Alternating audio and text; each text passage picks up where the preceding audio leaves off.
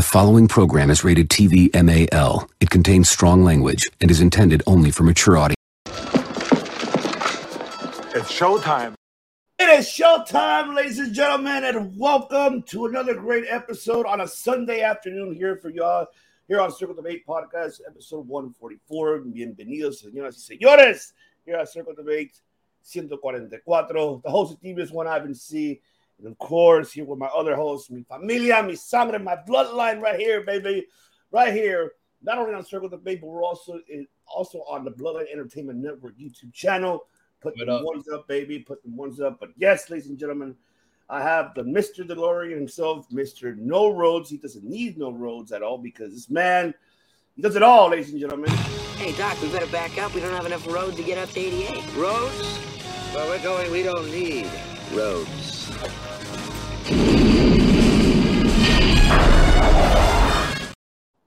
Exactly. Wherever you go, you don't need no roads. But this man takes you everywhere, anywhere, and the past, the future, maybe the pre, you know, present. Sometimes, you know, it all depends. Ladies and gentlemen, my brother Mike Dinner. What is up, Mike? What up? What up? What up, man? Circle of the bait. Love the bloodline. So glad to be here, bro. Throw the ones up to the bloodline. And like I say on the Rest of the Lord podcast, use that one to hit that subscribe button right here on the Circle of Debate.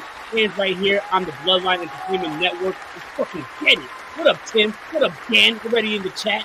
Chat's really popping. What up, Justin? What's popping? man? I'm a little hyped. Too much coffee. I'm a little hyped. Oh, hey, hey, we- same here, bro. Coffee right here. Mhm. Uh-huh. With the official Circle of Debate coffee mug. Cop your merchandise now. Yes, that's right. Go to the merch store, ladies and gentlemen, and purchase your own very own Circle Debate and Racing DeLorean coffee mug. So yes, you can definitely get that. Most definitely. Mhm. Mm, that's right. Nipple Mania is running wild, baby. Yes, it is. It is running wild. TK, that's right. You already know it. But man, today we got a stack show, ladies and gentlemen. Before we do, just one very briefly, momentarily, do not forget for all your men out there that needs to get you know trimmed up nice down there below and take care of yourself, go to manscaped.com.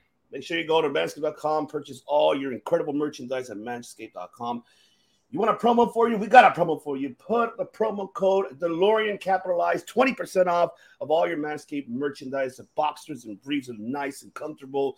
The lawnmower, you can just take care and trim it very nice for you know, of course, for you for your wives or your Sanchas, or it doesn't matter. Even for the ladies who wants to go ahead and purchase anything for your Vatos, Sanchos, baby daddies, doesn't matter what it is. It can be anything. But go to manscaped.com, put the promo code DeLorean, 20% off all your incredible merchandise. That is right. And of course, yes, what's good with Happy Sunday? That's right, Mr. Universal himself. That's right, Nick Dietering, and of course, Streets, my boy, Streets. my man, did an incredible job last night with him and Tim doing the football fantasy draft on the Mhm. Roto Snappers on the Bloodline Entertainment Network. Check that replay out because they killed it. But man, it's a stack show today. We definitely got one for you guys. Got I got the shakes that'll make you quake. I got the fries that'll cross your eyes. I got the burgers that'll. I just got burgers. We got burgers, guys. we got everything here. There you go. We got everything here stacked for you on a Sunday afternoon here, ladies and gentlemen. And Kofi, that's right. We live, baby. We live, baby. Dirty What up, Heels. Yes. All right. Time to get into it, ladies and gentlemen. Let's get into what happened this past week of professional wrestling You heard it already all over from on the Blood Entertainment Network. Everybody recapped theirs, you know, their opinions. But now it's our turn to give our opinions now. So I, mean, I think it's about that time. So we're gonna start off with NXT Roadblock because I was really hyped for this for the show. It was a great, great event. I enjoyed it a lot, uh, especially seeing Tony D'Angelo and Dijak opening the show. Great back and forth matchup. Man, Dijak, you know, taking those moves. And I really thought, I said it last week, I thought that we were going to see Stacks turn on D'Angelo and him being the Don of, you know, of their their group, guess the Mafia. I was assuming it was going to happen, but looks like it did not. So that didn't happen. And we see Stacks taking most of the hits for Tony D'Angelo in this opening matchup. And I mean, Dijak can't get a break, man. He lost twice in a row. He, you know, he lost to Wes Lee on Vengeance Day, and he lost to this event as well to Tony D'Angelo. But I get it, you know, you got to pay your dues, you know, for for Dijak. But I'm happy that D'Angelo won. Great upset for him. Another, you know, great matchup, of course. Gigi Dolan and JC Land Jane, they did an incredible match. I think the, the story is not over yet. Of course, even though Gigi picked up the win, but as you can tell, the aftermath what happened, and then it's yeah, it's not over.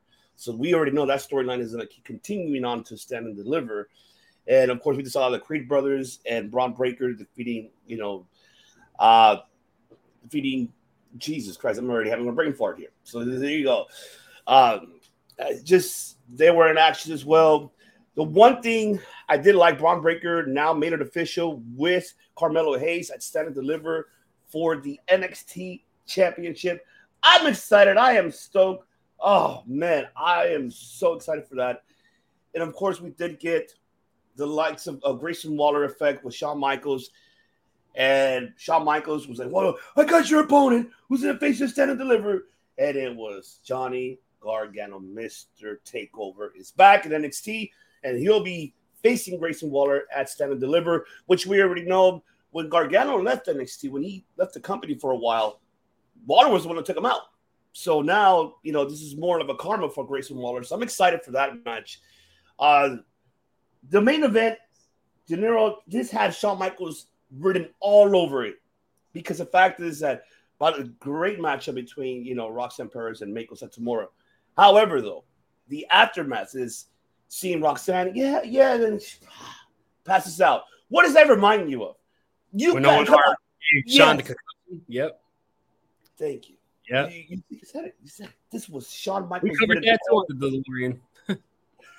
yeah. that was written all over there, man. But I I enjoyed it. I'm I cannot wait for this Tuesday's NXT. I think we have Wes Lee and Axiom. I think they're going to be you know one on one for the next NXT North American Championship. So, man, I'm loving everything right now. What's going on NXT? But this event has Shawn Michaels written all over it, man, all over it. Break it down, De Niro. Give us your take, your thoughts overall. And are you happy? You're excited? We're finally getting the match that we've been been anticipating between Carmelo Hayes and Bron Breakker at Stand and Deliver. Break it down, brother. And then you also are you excited that Gargano's back in NXT? Take it away. Floor is yours. Not yet, 100 percent for both of those answers. I um, I, I've been saying for quite a while that the biggest match NXT could do is Carmelo Hayes versus Bron Breakker. They were both on opposite sides right now, and they were both building up and building up and building up. And it was known that sooner or later that they are going to have to face each other. So I think you know what better time than WrestleMania weekend. It's going to be an amazing matchup. I feel like both these guys deserve to be on the main roster, and both of these guys are going to kill it. So I think that this is the biggest match NXT could do since NXT became 2.0. Or I mean, I can't do it just as like our tribal chief Devin does it, but 2.0. You know what I mean? Oh. Go. but yeah, it's the biggest matchup that they could do at the moment. So I think that it's going to be a great matchup. As for Johnny Gargano, I think that Johnny Gargano was just about to, you know, really get over with that crowd in the main roster. I feel like after Elimination Chamber, the crowd was a little bit more behind him. So I hope that this is a one-off appearance for NXT, like some of these other, you know, main roster guys who went back to NXT did. I hope that this is not Johnny Gargano going and staying on the main roster, but it all makes sense. I mean, on the uh, NXT, but it all makes sense because not only did Waller take out Johnny Gargano on Johnny Gargano's farewell, right? But also, we all know the relationship between Johnny Gargano and Shawn Michaels. They're very close. So Shawn Michaels chose one of his, you know, pupils to go against Grayson Waller. I like it. You know, for everybody who thought that, oh, it's going to be Shawn Michaels versus Waller, no, definitely not. No, I didn't see that happening. You know, Shawn Michaels likes to tease that he might come out of retirement, but he never does. You know, that just that one time where he was looking bald as fuck, but never does. Um, so I, I like this. I like the direction that they're going.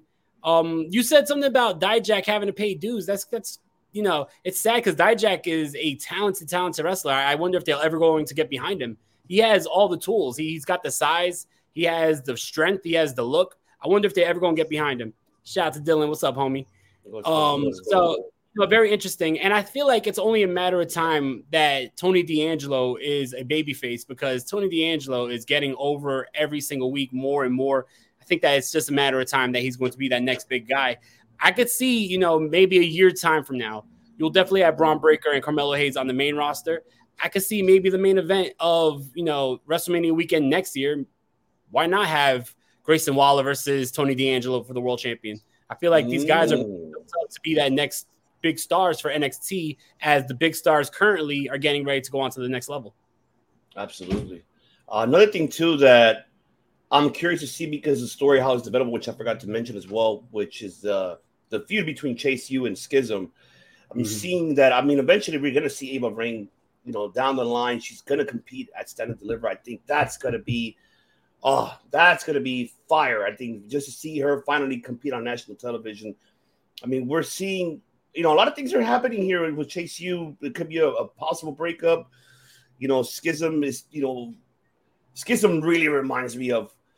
I don't want to compare them too much, but I would say more like, like the the Cold style would say of like how the beginning of the beginning of the Wyatt family. You know how when they were in NXT in the beginning, kind of reminds me of that a little bit. But I really enjoyed. I'm enjoying it right now, and I can't wait where it, you know, where it takes us to. If it takes us to stand and deliver having to see the intergender and seeing Ava Raine make her debut at, on you know on a national television platform. So I'm excited for that, man. I, am stoked. And you so, know what Schism reminds me of? Mm. Schism reminds me of Raven's flock in WCW. There you, know what I mean? You want to take it back? Raven's flock. Raven had like that cult like you know leadership he had his followers and they would do anything for him. They would fucking wrestle in fire if they needed him to. So I, I like that, you know, they're bringing that style back for sure.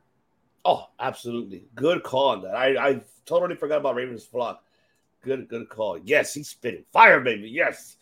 De Niro's always spitting Thank fire, you. baby. Yes. All right. Then let's get on into we're gonna do both of them at the same time, might as well. Raw and SmackDown, ladies and gentlemen. We're gonna get into it, recapping the highlights of Raw, couple key moments that happened on Monday Night Raw that, of course, everybody was at, and it finally happened. But before we get there, I, I we've at least know what's already coming up for Mania week. You know, heading into night one, night two. I know a lot of people were upset that you know Paul Levesque was trying to book like NXT styles, five, six matches on these two nights. Didn't want to make it more than that.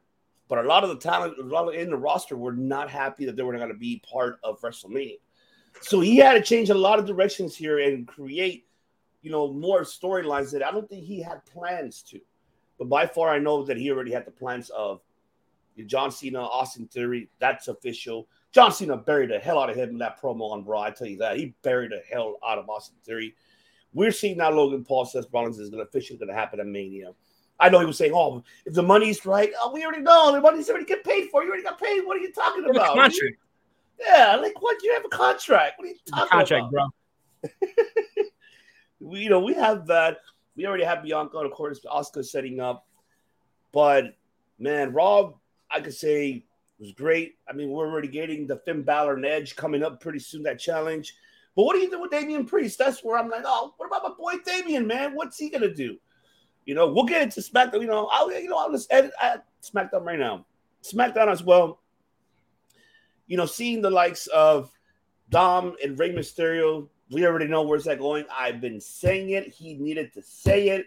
He said I, it. He said it. I, said I thought of you as soon as he did too, bro. like, yeah, I'm pretty sure because I was like, no, he didn't. No, he didn't. Zion! say it. And he said it and he said it. And then when he finally did, I was Tell me he didn't just say that. I was happy. I was happy he he said it. Finally, we get that. And and I'm excited, just waiting for that WrestleMania challenge. It's gonna happen down the line. But I don't know what they're gonna do with Damian Priest. So that's what I'm like, what are they gonna do with Damian? Uh of course, we already see with the five way that happened on SmackDown, we already see that what you know, Gunther is eventually going to have both Drew and Sheamus because next Friday they're going to be facing the winner. Will challenge is going to go to a draw, and there's going to be both of them triple threat WrestleManias. We got those storylines. Charlotte, she already got Rhea Ripley, so those are the stories input. And of course, the main thing that I want to speak about here is, of course, it finally happened. We were waiting for the anticipation of the turn of you know Joe. What's going on, Will? Appreciate you, brother. Appreciate you tuning in. Oh, my tribal chief. Yes. What right. up? What's popping, man? Let's pop. That's right. But man, we finally got it. We actually finally got the, the moment we've been waiting for. Jey Uso turning on Sami Zayn and happened on Monday Night Raw. You think I was gonna turn out to you? You think I was gonna be with you? My blood, my family. And yep, it happened. And still no KO. And still no KO involved. By the way, good matchup between him and Solo on Raw too. That was good, solid. Um, but man, now that you know, we see Cody getting involved now.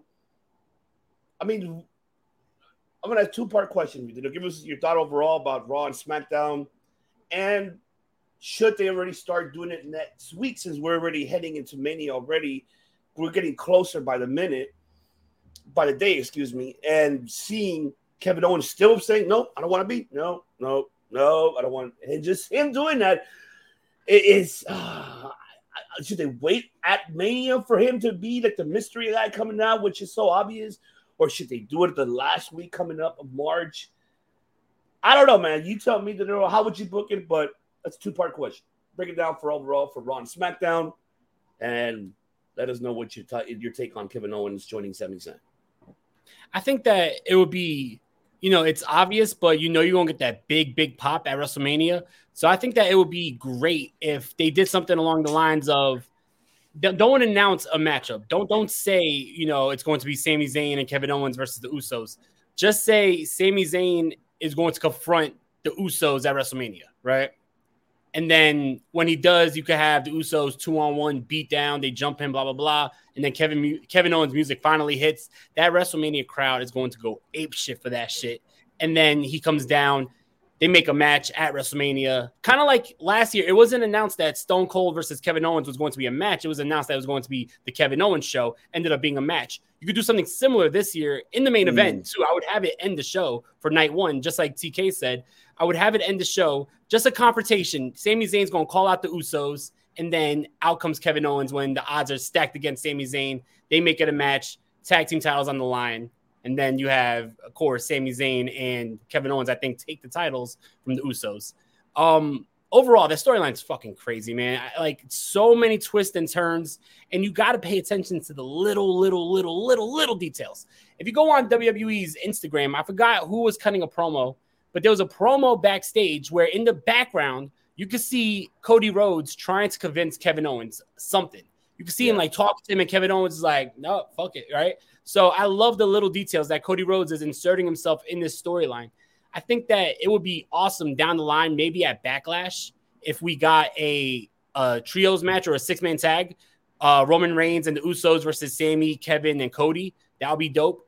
Um, but overall, like the storyline is amazing. I love where they're going with it, and I love the twists and turns, and I love that Jey is still with the bloodline.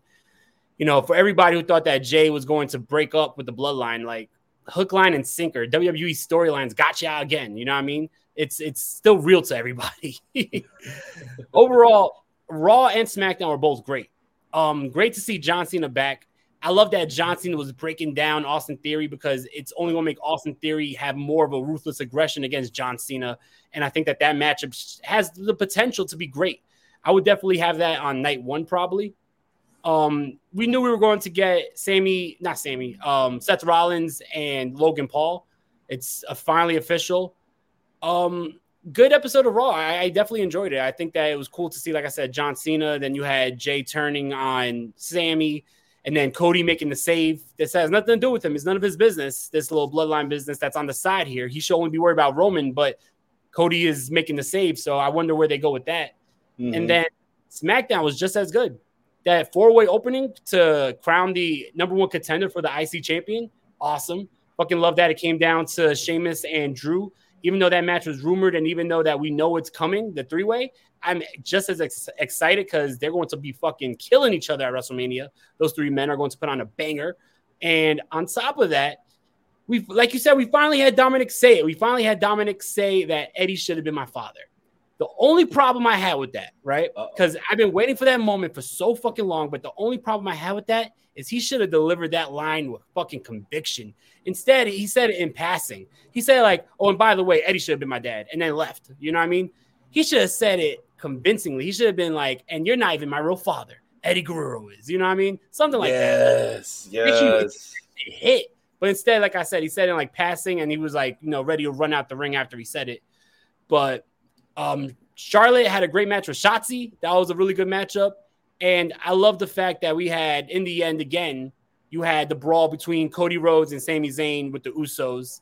I wonder where they're going to go with that. A lot of intriguing shit. We only are two weeks away from WrestleMania, though. So it's like with two weeks away, we still got a lot of questions. So I wonder where they're going to, you know, start heating up the storylines. And now I don't know if you see the rumors, right? This is dirt sheet rumors, and I don't want to be Mr. Dirt Sheet here, but I'm very fucking hype if this happens. But rumors are LA Knight might be going against a certain Texas rattlesnake, which would be fucking awesome if they do that too. So if they add that to the show, sign me up. And shout out to Rey Mysterio going to the Hall of Fame. Shout out to Konnan being the one to fucking induct him to the Hall of Fame. Shout out to K Dog. Um, and also shout out to the rumors that the Great Muta might be going to the Hall of Fame. I went on a oh. tangent here. This has nothing to do with what you asked. My bad. it's all good. We're, we're, we're, gonna get we're gonna get into the Hall of Fame because we right, cool. Yeah we're gonna get into spoiler alert. Sorry, yeah, it's all good. Spoiler alert. But you're right though. I think if Dom would have said it better, like really convinced us, not just saying, "Oh, by the way, how you said like, by the way, oh yeah, Eddie should have been my should have been my father." Yeah, he, he should have just said it. I, I would have if I were him, would have said, you know, Eddie Guerrero's my real father. And then I was like, oh, just seeing that. And I know Rey Mysterio wanted to slap him, like, oh, you piece of shit. Oh, I love it, man. But we need to see the ruthless. Of you think this is a game to me? I served hard time. He served hard time, baby. You gotta yeah. give him that. You gotta give it to him. But, see the teardrop. see the teardrop. Oh yes, and one thing you're right though about the with the bloodline storyline. If that can be an event night one, then put it like this. Let's just say if that does happen. Let's say they main event, they main event night won the tag team titles, and you if you go back and go to the Tim King show last night with Justin, Jeremy, and Dylan and Tim, they spoke about this as well. Uh, that this should be the night, you know, night one of for WrestleMania because it highlights Sami and Kevin getting their main event together along with you know with Jey and Jimmy, and this could be where we could see if that let's say that that happens, they, they dethrone, you know, the Usos, and then not yeah. only that, that's gonna pretty much push away from them to be on Roman's side when it's the next day of Roman and Cody. I mean, that could be the case too. That maybe if they deliver that story in that, in that direction, where you can have no involvement of the bloodline, not even Solo. Solo somehow gets injured or someone hurts him, um, watch it be Stone Cold. what about if it's Stone Cold? Stone Cold versus Solo is a matchup that would be fire, bro. I mean, just imagine if Stone Cold be, be backing up KO and Sami because he owes Kevin Owens a favor. He can say, hey, you know, you gave me a good Mania match. I'm gonna give you one too. I'll help you guys out with Solo. So that'll be something, right? Like to see that. Oh well, I'm trying to say something. Oh, maybe so. We'll get that'll that. be insane. That will be insane. He might attack Rey like that fan did Bret Hart that one year. oh man, but maybe so. Maybe you're right. Maybe we could get that. Maybe if we could get that type of direction heading into main night two for the main event for Roman and Cody, then that could be a that's a great possibility that they could do, and it will, it all will work. It would definitely like definitely a work, and it gives it makes it more sense of the storyline completely overall, involving you know all parties in this in the storyline. So it, it makes so fucking sense. So you nailed it. And also TK and and Justin and Jeremy and Dylan did the same thing. So go back to the Bloodline Entertainment Network. You're on it right now. Hit the like button, subscribe, and go to the network, and you'll see last night's show and catch the replay. They did an incredible job. Can I just say Um, one more thing about Raw before we uh what's called sign off? I thought that it was a really cool moment and a significant moment for after the John Cena Austin Theory promo that Cody Rhodes came out and John Cena kind of passed the torch to Cody Rhodes as the next top guy or the top guy currently in WWE. So really cool moment because you know for weeks we've been saying Cody Rhodes is being built up like that John Cena character. So it's cool for John Cena himself to come out and kind of acknowledge Cody Rhodes as that man too. So I thought that was a really cool moment. I agree. I, I should agree remember 100. that. percent Yeah, I think yes. I, I totally forgot, but I'm with you. I, I absolutely agree with that. That is like passing the torch. Now you're going to be the face of the next five to you know to ten years. I mean, we already know tribal chief is the face, all right. So relax, all right. Clark, You know, my tribal chief Devin, relax. I don't want to. No, solo. I know, we already know, but the tribal chief is the face of the, the beat, but Cody's going to be the next one in line. You know, even though I know you want tribal chief a thousand days, it could be. We, I, I still feel that it, it's a possibility. I don't see that it's not going to happen. I see it is going to happen most likely, but I'm excited. I, you know, Mania week, Mania season is where we all get so stoked, but we're still waiting to see what other matches they're going to put on these two nights of the card. We already name a couple of them so far, but there's still more to add on to, which we don't even know what they're going to do. I know they added already with the three way, the six man with the women. You have Trish, Lita, and Becky versus Damage Control. It was bound to happen. There's room in your window, quote on that, that Trish might turn heel and then get the jealousy part. It should have been me and you, Lita, instead of Becky. And then you set up for SummerSlam. Uh, that's the rumor that's going around. I'm not quite sure, but you know, it's a thousand days and beyond. Yes, for satisfaction. But she retired. what the hell? Did she retired? Charlotte retired her as last year's SummerSlam, right? I think so, Yeah. right? I just don't get it. I don't know where they're gonna go with it. Uh, if that's the case, but other than that, I'm just excited to see where they're gonna put Solo in this case. He's gonna have a match. I still want to see what they're gonna do with the rest of the, you know, of the roster. Like Legado, if you notice, they all turn they all turn face now. They all came out. They all turned face at SmackDown. I wouldn't mind seeing Santos and Damian Priest one on one at a Mania match. I think that would be a fire match if I see. I think they'll put up a banger match. That Um, sounds yeah, you tell me. that sounds fun. Yeah, most of definitely. I, I think that those two guys are highly talented. So I would be, you know, all for that matchup. I just want to see these guys on the show. Like, I don't I don't agree that everybody should be on the show. Like, you know, in years past, you would have like these nine hour WrestleMania, six battle royals, 17 ladder matches just to get everybody on the fucking show. You know what I mean? Yeah. I think that WrestleMania should be the elite of the elite, no pun intended, but an elite card. So I could understand, you know, having just like six or seven matches and then you really build these matches, give them enough time to tell stories. But there's a lot of guys who are very talented and you built up all year. I would, you know, expect them to see on, see them on Mania, especially solo, especially Priest. I would love to see guys like that on Mania. So we'll see. Yeah, it, it definitely. I mean, I don't know. What do you think? You think you're gonna have that Andre and the women's battle royal at Mania? I know they normally have it on SmackDown, if you remember, but now like since they're having the Hall of Fame for SmackDown, like right after SmackDown or during SmackDown, I'm not quite sure how that's gonna work out. I don't know the schedule 100, percent but do you feel that they might add the battle royals in that case since they don't have really much options to give for like more like you know majority of the roster? What do you think? Yeah, I think that it's probably going to be on SmackDown or maybe on the pre-show. I don't think it makes the main show. Um, yeah, I, I just think that Triple H does things different. You know what I mean? Yeah. Where it's not about getting everybody a WrestleMania payday. It's more about, hey, this is WrestleMania. This is the Super Bowl. You don't see every team get represented at the Super Bowl. You get two top teams. That's it. You know what I mean? So this is WrestleMania. You're only going to show the top matches, and that's it. So I'm I'm liking it. I actually think that WrestleMania had a lot of filler the last couple years. So this could take away from that and just you know give us banger matches after banger matches. That's right. I agree. I agree. I, I'm with you the same. I, I don't think they should. I mean, it's just like you mentioned. Like if you don't make it, you don't get paid. Too bad. Sit in catering. Okay, You know, enjoy yourself. Enjoy LA. You know, Enjoy the weekend. Might as well. Um, Motivates you to make it next year. exactly. Exactly. Maybe it could be your turn because right after Raw, you know, after WrestleMania, Raw could be the next chapter for you know whoever's up, you know, upcoming, you know, talents that are next to be in line to be in the spotlight. Uh, but one thing I wouldn't mind having Judgment Day, let's say night one, them teaming versus Legado del Fantasma. I don't mind have seen that. And then maybe we could get night two, you know, now Mysterio, the Mysterio's one on one.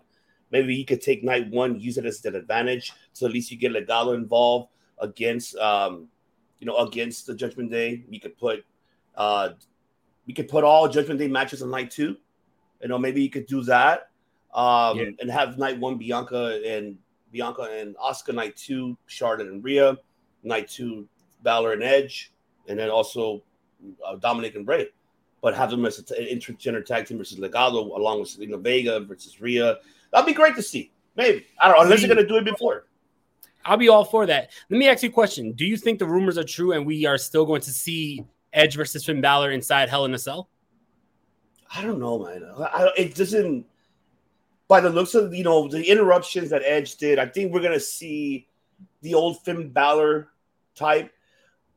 But as much as I know, I'm jump, I'm fantasy booking, okay, guys. I don't get mad, ladies and gentlemen. But something tells me, something tells me that Finn is gonna make a call, and this man will appear maybe. Fuck! Fuck! Fuck! Fuck! Something tells me That'd be That- fire, bro. be fire because if Jay White could lead the Judgment Day into a hit different direction. Ooh, oh, Jay White. Remember, Finn Balor trained Jay White. You know, it's not just, oh, they were both in Bullet Club. Finn Balor trained Jay White. That's why Jay White was a perfect leader for the Bullet Club because he had that side to Finn Balor. So that would be amazing. Oh, yes, it would be amazing. Oh my god, I will lose it. But if it does happen, ah, it, it just I'm not sold yet. I'm not sold. Yes, a switchblade. Yes, a switchblade. Uh, I hope they allow him to come with that theme song. That theme song is dope. I don't give a damn what anybody Oh, says. yeah. I love his theme song in Oh, Music yeah. If he can bring that, oh, that'll be hella fire. Oh man, but I can't wait, man. I, I- we're getting more deeper, deeper for Mania. I'm excited. You're excited. I think everybody is. We cannot wait to see how this the story develops. But the one that is going to keep, I'm keeping an eye on is the, the Mysterio one. I just want him to say it again, but I want him to say like how you said it with that passion. He's going to be upset. I just want that ruthless aggression out of him to just say it, and I hopefully it does. It does happen. But we'll see. Bring Vickie Guerrero back. She's no longer with AEW. Bring Vickie Guerrero in and have Vickie Guerrero say, hey, Dominic, you don't got to answer to him. I'm your mother. Eddie was your father. Oh, That'd be fire, bro. Oh my god. I had to do that. Oh my god. I, That I would be, that would be a good addition to the storyline. Oh my god. Would- I think that will suit oh um, we'll take it to another level. Hell I- yeah. oh my god. And seeing Vickie on, on Dominic's corner. Mhm. The real mommy. the real mommy there. Oh, that'll be some. Oh my god, it's good. sh- Oh, damn it, De Niro. Someone give this man a pencil. Jesus Christ. Oh, man, This is such good shit. it is good shit. It is good shit. Oh. All right, so let's go ahead and move on into now the announcement that it finally is official. And we talked about it, De Niro. We did talk about it, and it is finally official. The King and Queen of the Ring happening on May 27th in Saudi Arabia. It's fine. I'm not gonna, you know, be big. Oh, it should have been here. No, no, that's fine. I'm happy. At least it's happening, and it makes sense too. Saudi King, you know, you got that. Yeah, you have that. So, yeah, exactly. So, are you excited now that it's announced May 27th happening? And how? And let me ask you this: how, What do you think Papa H will? How he will book this tournament? Will he make it how it was back in the days? Was it what was it back in the days? Was it eight? Uh, is was it 18? It was like 16 men. 16. Yeah. There you go. 16, right? You think he could do the same thing here for for these uh tournaments coming up for King and Queen of the Ring? Or you think he's gonna just do eight? How Vince would do it before. I just add eight, pal. Just put eight. Haha. Like, no, I, I would put 16, honestly. Yeah, have you know, so I- much I- that- I would do 16, but I would have those matches on Raw and SmackDown before the King of the Ring uh, event here. So have it, you know, the first 16 people, and then when it comes down to eight, you can have those four matches on uh, the actual event because that's how they used to do it. Like I remember I was watching for the DeLorean, like King of the Ring 96. You had King of the Ring matches, right? Quarterfinal matches on the Raw before the King of the Ring. And then when it came down to the semifinals, the semifinals was was on pay-per-view. So they could do it like that. Um, the only thing that I wish, right? I really hope that the winner of this, it's not just you could put a king in front of their name now, right? Because the last couple times you had King Corbin that didn't mean shit, right? You had King Xavier Woods, didn't mean shit. Back in the day, the King of the Ring meant you got a title shot at SummerSlam. So I hope that this means that whoever wins the King of the Ring gets a world heavyweight title shot, and for the women gets a women's title shot because it means it means more. It's more prestige. And if Triple H is booking this, I think that's what we're going to get because Triple H is a former King of the Ring himself. So when he wins, he got a title shot. So let's do it like that. You know what I mean? Let's not just give him a crown for a couple months and put the word King in front of the name. Like let's actually make it mean something this time. So I, I actually miss the old King of the Ring style. I hope that's what we get here. Absolutely, I'm with you, hundred percent. Great way to know. Well, what's going on, Big Buster? Yes. Oh, yes. They have to bring him back. Yes. And Earl Cole, Earl Cole, thank you for tuning in. Justin, what's going on? Johnny, Johnny, what's going on, man? But yes, um, I'm with you 100, percent brother. I think they should go that direction, bring back the old traditional, and this time make it more meaningful with the matches, and then make the tournament to be more meaningful. Yes, I have the king, and I have the queen of the ring. Like no disrespect to the others, but it was just bad booking, you know, from Vince Kennedy McMahon. Of course, we already know he fucked everything up, but that's just me. That's just me. All right. Hall of Fame time. You mentioned the Hall of Fame. Of course, they announced the first inductee, Rey Mysterio, who is now being inducted by Konnan. K Dog, baby. Congratulations to Rey Mysterio. Eh, Very proud of him to get, you know, to be inducted, especially here in, in Los Angeles. Oh, I'm so happy for him. And there's rumors that you mentioned in earlier that about Great Muta. However, another one that I guess is official is right there, the man right next to you. That's Mick Foley right there. So he's he mentioned on an interview that they interviewed him and they asked, and he didn't he didn't drop any name bombs of who called him, who reached out to him to accept the Hall of you know to be inducted in the Hall of Fame, and he accepted. So they haven't announced him yet. They should be announcing him by Brawl most likely. Uh, he did not say he has someone in mind to induct him, which I'm assuming it has to be Terry Funk. I don't know if Terry Funk's health conditions are great. Uh, who else would he have him induct? Uh, the Undertaker? I mean, I, who who do you feel could induct Mick Foley, and who else should be in this Hall of Fame class that should be this year, De Niro? So Mick Foley is actually in the Hall of Fame already. He was inducted in 2013. The the rumors was that Mick Foley got called from a certain wrestler to induct them, right? we didn't Oh, want to okay. name names who it you. There you was. So the rumor right now is The Rock, right?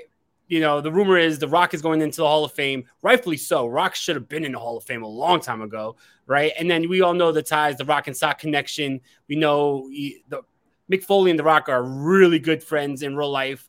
Mick Foley always had The Rock's back. So it would be interesting if it is The Rock. You would just think that The Rock would be the first name that you announce if this is the Hall of Fame because The Rock definitely would be the headliner. So I think that it's interesting. I mean, who else is Mick Foley talking about if it's not The Rock? Who else is in that league? Um, Kane, maybe Kane. Well, Kane is in the Hall of Fame. I think he might be in the Hall of Fame. Yeah, already. yeah, King, yeah, All right, so- Hall of Fame. All right, so I mean, who else could it be? Like, if it's someone who has ties with Mick Foley, Terry Funk is in the Hall of Fame already. You have, I mean, shit. Even if you want to go back to even a little further, matches that Mick Foley had that were significant in his career, they're all in the Hall of Fame. Whether it's you know, if you want to go all the way back to Abdul the Butcher, that motherfucker's in the Hall of Fame. So it's Yeah. like, who else can it be? I think it's going to be interesting. I, I think that there's a real possibility that it's The Rock, but they're just trying to iron out last minute, you know, dates. Can he make it? Can he appear? And then if The Rock is in the Hall of Fame, who's to say The Rock doesn't make an appearance at WrestleMania to either help or screw Roman Reigns? But we shall see. I don't know. It's very interesting to see where Mick Foley is going with this, but it's it's hard to think of anybody else but The Rock. Uh, as for Rey Mysterio, rightfully so. Rey Mysterio is the, one of the greatest luchadors of all time. You know, it, the moniker of the greatest mask of all time is not a fucking. It's not uh, just a saying. It, it definitely is true. Rey Mysterio is highly respected by all his peers. I think that rightfully so. He's a revolutionary wrestler who put. Wait, he, Dom says Muta deserves to be inducted as well as Bam Bam. I've been saying that for a motherfucking minute. First of all, shout out to Dom. You know I mean? I think that for sure Bam Bam Bigelow should be in the Hall of Fame. Um, yeah, so I, I think that Rey Mysterio, great choice for the first name to be inducted. Definitely respected by his peers. Revolutionary wrestler who opened up the door for many cruiserweights to become bigger stars, many luchadors to be bigger stars as well. A man who's been killing it in the United States since 1995 with ECW. So I, I'm all for Rey Mysterio to be in the Hall of Fame. You mentioned ECW. What about if someone an ECW alumni that is asking to Mick Foley to induct? Who can you think? I, I mean, it, it, depends. I would the WWE really go that route? I mean, if they do, who would it be? I could see maybe Sabu. Sabu is a legendary wrestler. He had a feud with Foley in ECW.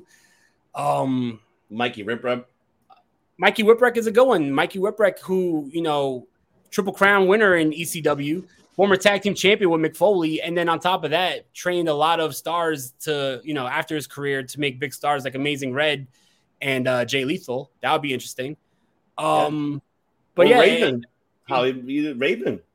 That's too. Raven would be big too because there was a part in ECW where Raven and Mick Foley were tag teaming, and then Raven just got inducted into the Hall of Fame for Impact Wrestling. So that would be cool to see him the same you know, in the same calendar year for wrestling to be inducted in the WWE Hall of Fame. Um, and as for Muta, that would be, you know, it's fitting. You know, people are all like, oh, but Muta never been in the WWE. Well, guess what? Neither was Abdullah the Butcher. And Abdul Abdullah the Butcher is in the WWE Hall of Fame. So Absolutely. the great Muta, I believe, in my opinion, like no shade to Abdullah, but the great Muta deserves it a lot more than Abdullah the Butcher if we're going to start inducting people outside of the WWE family. And on top of that, the great Muta not only is respected by his peers, not only is one of the most legendary wrestlers in Japan, he had legendary feuds with the likes of Hulk Hogan and Savage and Sting. You know what I mean? He was a part of NWA, NWO Japan. But on top of all that, think about what just recently happened. WWE sent Shinsuke Nakamura to wrestle the Great Muta. Maybe the trade off was you give us Nakamura, we give you Muta for the Hall of Fame. It would make sense. That would make sense. And then not only that, we're and then we're seeing how like how Asuka's character has been developed, similar to, you know, because she, uh, you know, she praises a great Muta. She praises Keiji Muto. So to you know to see her doing what she's doing as her character, maybe we might see maybe Io, Asuka, and Shinsuke probably induct him into the Hall of Fame. We might see yeah. that, or unless they ask permission to Tony Khan and hey, give us Sting so he can induct him in the Hall of Fame. That's all we're asking for. I mean, that shouldn't be a bother either. So, oh man, what's going on, Faxi Cat? Oh, what up? What ah, up? What up? What's going on? But yeah, I mean, I'm excited to see where they're going to head up to that direction. I want to see where they're going with it. All right, and speaking, I want to see what the hell they're going to do with this because this was brought up on Monday of this past Monday, and now I, I want to get you know your take and you know give our take about it. So WWE wants to get involved in this legalization of betting odds. You know, putting bets on in two states, which you can do in Colorado and in Michigan, uh, because obviously the Academy Awards you can bet on that, and that's legalized. Yeah. Um. So WWE is trying to get into involved in getting in, in like with fantasy DraftKings and trying to get involved with that as well more deeply. Which there, I think I'm assuming they already are, but you know, it's a it's not like a big high stake prize money like probably with like 100, 200 bucks, but it's not gonna be like more than that. You could bet on WWE right now currently. You could, it doesn't matter, but it's just it's not big pro, top price money like other sports that you get money. However, they want to get now involved in that direction, getting into the big pot of money. The only thing is that they'll have to change, of course, the script, which they were mentioning of changing the script and telling the talent ahead of time what's going to happen uh, in the storyline or last minute change. Hey, we're gonna put the belt on this person or this other person, or we're going to change this matchup to this person's going to win or not going to win. Would this affect, this uh, affect basically not only just, I mean, WWE, but maybe the stars because they're the way. What do I get out of this if you're putting this, you know, legalization bets in these two states. What does the talent gets out of it if they're losing? What about if they don't want to lose? What about like if Lesnar doesn't want to lose? How are you gonna make that happen? you get me? So it's like because Yeah. he's gonna be the he's gonna be not the underdog when it comes to betting, but how would you fix this? Should they head this direction? Or should they just stay away from these legalization bettings? What are your take on? it? I mean, I feel like you you don't want to be considered a sport. You want to be considered sports entertainment until it comes to the money that sports get, and then you want to be considered a sport. It is too risky to bet on wrestling because it's predetermined, and we all know that. So I feel like you know, I don't know if you remember a couple years ago, not even more than a couple, probably like a decade ago, there was a Twitter account that spoiled every pay per view before that pay per view happened, right? I, I think it was like something Dolphin something, right? And they, that account had a Reddit post that they would put the results of every pay per view 20 minutes before the pay per view went on air. And if you if that was the case, then it doesn't even come down to the talent. It could be anybody who's you know working in the WWF who could link. Well, WWF, goddamn, the WWE. I'm still living in 1999. The WWE, right? Anybody who's working there could leak information, and that could be, you know, all you need to place a bet and then win money off of it. So it's a little risky. I, I feel like they should just probably stay away from the sports betting world because it's not a sport. I mean, I can understand MMA. I can understand sports. I don't understand WWE being a part of the betting world. I can understand what they're doing now with DraftKings, like the little things, like how would they win, pinfall submission, how many top rope moves are we going to see? That's mm-hmm. different. But what, what I was reading while I was getting into this, this is more of like placing bets on the winner, and that's where you get really risky because it's predetermined. Yeah. How do you, you know, place a bet on the winner? So that's the only thing. There's always been people. That's why we have dirt sheets because people like Meltzer continue to make money. People like Sean Ross continue to make money because of locker room moles who not only hear and know what's going on, but then go reports under the cover to go, you know, to all these websites. That's how Meltzer gets his inside information and Sean Ross gets his inside information. So now, do you think that's safe to have betting involved? Because now money is involved. I don't think that that's too smart on WWE's end. You know, we still have Sean Ross Sapp breaking news before everybody else in the WWE with shit that's going to happen at WrestleMania and after WrestleMania and all that. So why wouldn't you know someone tell Sean Ross Sapp, hey, go place a bet on Roman Reigns versus Cody Rhodes. Ro- Roman Reigns is going to win. Blah blah blah. That's the storyline. Come on, it, it's it's too risky. It's way, yeah, I, I totally agree. It's way too risky, especially with the involvement of the dirt sheets, like how you mentioned Meltzer, Sean Ross Sapp, Wade Keller. You have all of those people gets involved in it. Will make it really difficult for it because they're gonna be spoiling the shit out of it, and it's just gonna be, and they're really gonna look into that. They're probably gonna be like, "Hey, I want a piece of that pie too." But I mean, you're already getting a piece of the pie. What the hell are you talking about? You're taking people's money, telling them spoiling everything else, man. Just be a fan. Enjoy wrestling. Stop Mhm. fucking shit up. I know somebody's paying you under the table to make him look great, like make him look highly, and you know, oh my god, praising them. We already know who it is, and you know who you are. You know, That's fucking bullshit. bullshit, Tony Khan, because you're paying them. You're paying Meltzer and Sean Ross Sapp. You're paying them under the table. We already know Mhm. that. Stop bullshitting. You I'm already know. serious. I'm not going to sit back and take this fucking shit. take it because I'm telling you the damn truth. Because it's the truth. You cater to them. You got them a hotel. You got them like you got them, you know, dinner for Revolution weekend. Oh, front row tickets, VIP. Come on. Heel Liz is next. He's gonna start paying Heel Liz to drop news on Lucha Libre Online. There you go. exactly. Exactly. And uh, man, and then we got the announcement that Mark Briscoe made on Rampage. That now he announced that the, the titles, tag team titles, the Ring of Honor tag team titles will be relinquished, and now will be a reach for the sky ladder match for those tag teams titles. As we've been seeing Ring of Honor, I mean, Mark Briscoe is now, you you know, if you've been watching, I, I, I want to get De Niro's take on it so far, what he thinks, but I want to also get De Niro's take on these, you know, this being set up for Ring of Honor Supercard coming up on March 31st, and they haven't announced who's going to be the, the participants. It's going to be by by theme song. So whoever comes out will be the participants of this ladder match. We already know one, which I already have a good feeling Lucha Bros is going to be there. But I, yeah, I settled me a little bit. But what are your take on it, man? What are your thoughts of the man, Mark Briscoe's announcement and having this ladder match? And who do you see involved in this reach for the sky ladder match of Ring Honor Supercard? I, I think that this is classy. I think that this is awesome.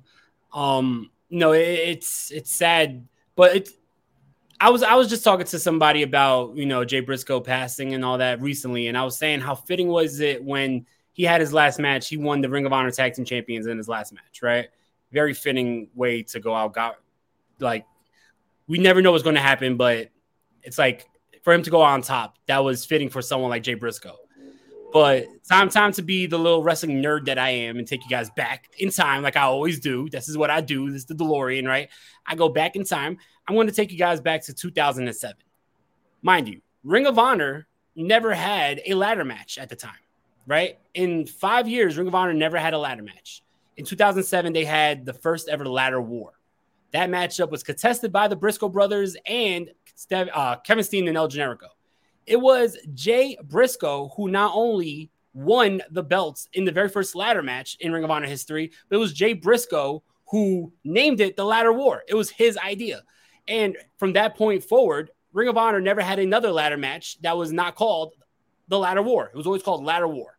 So the fact that we're going to have a ladder match in Ring of Honor and it's going to be the Reach for the Sky ladder match, which is basically changing the name of the Ladder War to show honor to Jay Briscoe. I think that that's a real classy move. I think that's awesome. And by the way, no one been in more ladder matches in Ring of Honor history than the Briscoe brothers.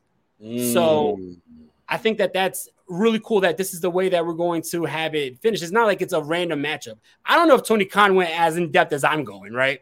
But this is not a random matchup. If you think about it, the ladder match in Ring of Honor was revolutionized by Jay Briscoe. So to have these titles taken off of the Briscoes and given to the next t- team to hold the titles in a ladder match, it's paying even more honor to Jay Briscoe. As for teams that are going to be involved, I think, you know, for sure, I think they did announce the Lucha Brothers are going to be in it. I think that, you know, I wouldn't have too many teams. I would have maybe like three teams. I would do Lucha Bros, I would do FTR because FTR, you know, deserves a title rematch for those shots, for those tag team titles. And I, I would do the Kingdom. The Kingdom, who's former Ring of Honor tag team champions, multi time tag team champions. Great team. See where they go. Absolutely. I, yeah, I'm, you know, the coffin for sure. You have to have Ring of Honor stars, you know. I get it. Yeah, Lucha Brothers, I get it. I, I don't mind them. Uh, but yeah, it has to be the Kingdom. It has to be you know, maybe the boys they could get in. Delta Cat the boys, you know, maybe them. Um, Gates of Agony, you could probably have them. Who knows? It, it it's it, it, all depends who's going to be involved in in Ring of Honor. But I'm really looking forward to how they're going to do it. But let me ask you so far this. So far of what you've seen right now, the current episodes on Ring of Honor Club, if you have, if you had opportunity to watch it, what do you think so far? How they're heading to? It, you still feel? Do you still stand by what you said last week? Do they feel like this is like dark elevation and or or or dark. Do you still stand by it, or how do you feel so far right now heading into these recent episodes that came out? We're in what three, right, or two? Uh, this upcoming week will be episode three. We just got episode two. Okay. I think that you know the matches are. Look, the reason why I thought it was like dark and dark elevation was it's just a bunch of matches back in back to back to back to back. There was no show intro. It was just you know. But I, I'm going to tell you this right now. I think show two was a lot better than show one. I feel like they did, you know, the presentation was a little different than AEW, and we're starting to see some storylines, especially with the whole Eddie Kingston wanting a title shot against Claudio, with the storyline now with um, the mystery opponent. We're not going to say who it is because I don't want to spoil anything, but the mystery opponent for uh, Wheeler Yuta. I think that the storylines are going to be slowly integrated into the Ring of Honor product as long as they do that, as long as it's a different presentation than AEW, I'm all for it. Ring of Honor is a company that put AEW on the map. It was Ring of Honor who fucking funded All Out. So it's like you would want to see them get that proper respect and have their own image. And I think that we're going to get there. It's just, you know, we're not going to get there right away. We just need to slowly build.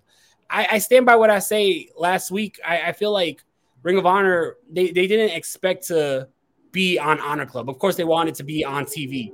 So this might have been a bit of a rushed product, but I feel like they are going to get to the right, you know, the right the right groove and they're going to start, you know, feeling themselves and it will be a different product as long as we have a different direction. And I think to do that, maybe Tony Khan doesn't run that and AEW, but you know, Tony Khan is going to do what he wants to do.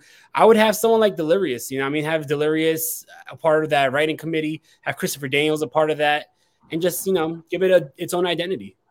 I agree. I mean, especially Delirious was really familiar with the product, and he was mainly the main chick guy in charge. He took over after Yeah. Marty Scurll situation, you know, after what happened. Because I know Marty was original, and then after Scurll, after the whole situation and what the movement situation, Delirious took over. But he was already like Marty Scurll's right hand man at the time. So, but he's already familiar with the whole product. So, eh, and I like Delirious's booking. He, And, be, and before before Scurll, it was Delirious. It was uh Delirious was booking from 2012 all the way to about 2019, and then after Scurll was going to leave, they gave him the role. And then after Scurll left because of the incident, they gave it back to Delirious. So he has almost a decade of booking Ring of Honor. So he, if anyone has experience, it's him. Yeah, I agree. I mean, hopefully, uh, I hope that they should. Another person that keeps in mind to me because I'm curious to see how his booking is because I think he booked only one event for Ring of Honor, and that's Chris Hero. And I'm trying to remember what event he booked. Uh, this is before I think they closed. They shut the door down. Um, see, oh yeah, Delirious was a booker and trainer. Yes, he absolutely was. He was okay. He was original trainer. Oh, okay. I see. Um, I wouldn't mind seeing Chris Hero to get involved too in in the production side. The guy, is, yeah. the man is intelligent, man. I Mhm. and plus, I mean, Kings of Wrestling, Ring of Honor, PWG. Oh god, That's What still one of my favorite tag teams of all time. that's the number one tag team. I would love to see a reunion of that. Uh, definitely would love to see a reunion. And man, I, I'm stoked. But yeah, I mean, I'm with you when it comes to Ring of Honor. Uh, right now, the booking it's it's still the same. Uh, just I just wish that once they're done with, I, I don't know if they're doing by seasons. That's where I'm really like also you know questioning if they're doing by seasons.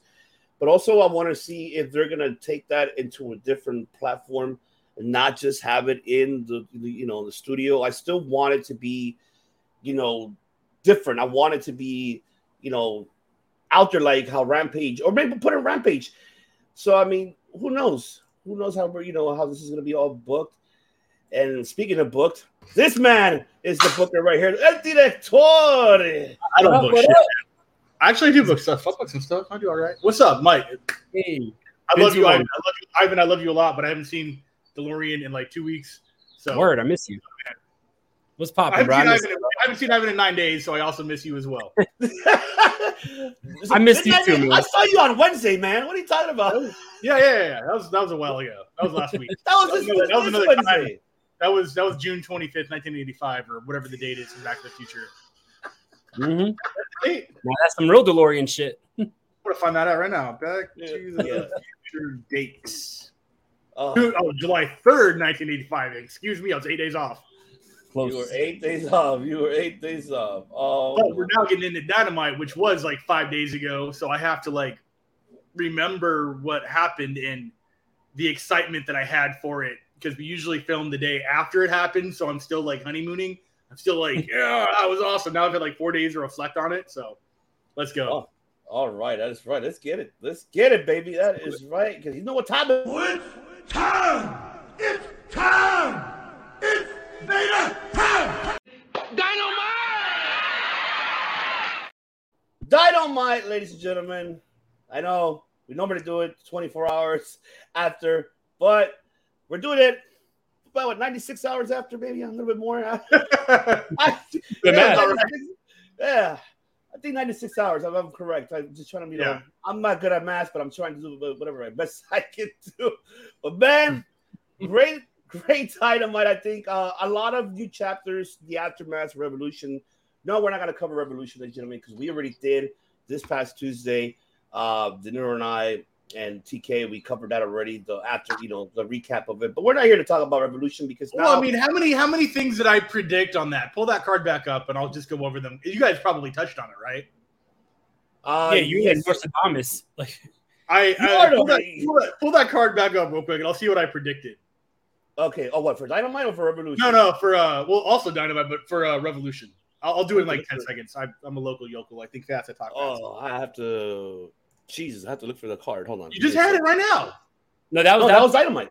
Oh, that was Dynamite. Oh, then don't have to look for it. Okay. Um, big things I I predicted was definitely MJF getting two DQs to even the score and using that advantage to get the third win.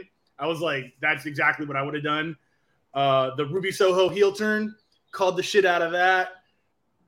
Um, Wardlow winning and essentially becoming a transitional champ for Powerhouse Hobbs because why were they pushing Hobbs if they weren't going to let him win the title so soon and then put hopefully Wardlow we'll talk about it into a main card position which is what I think they were doing they didn't want to have a heel beat a heel in Hobbs beating Joe so they gave it to Wardlow for 26 hours so yeah Mm. Good stuff.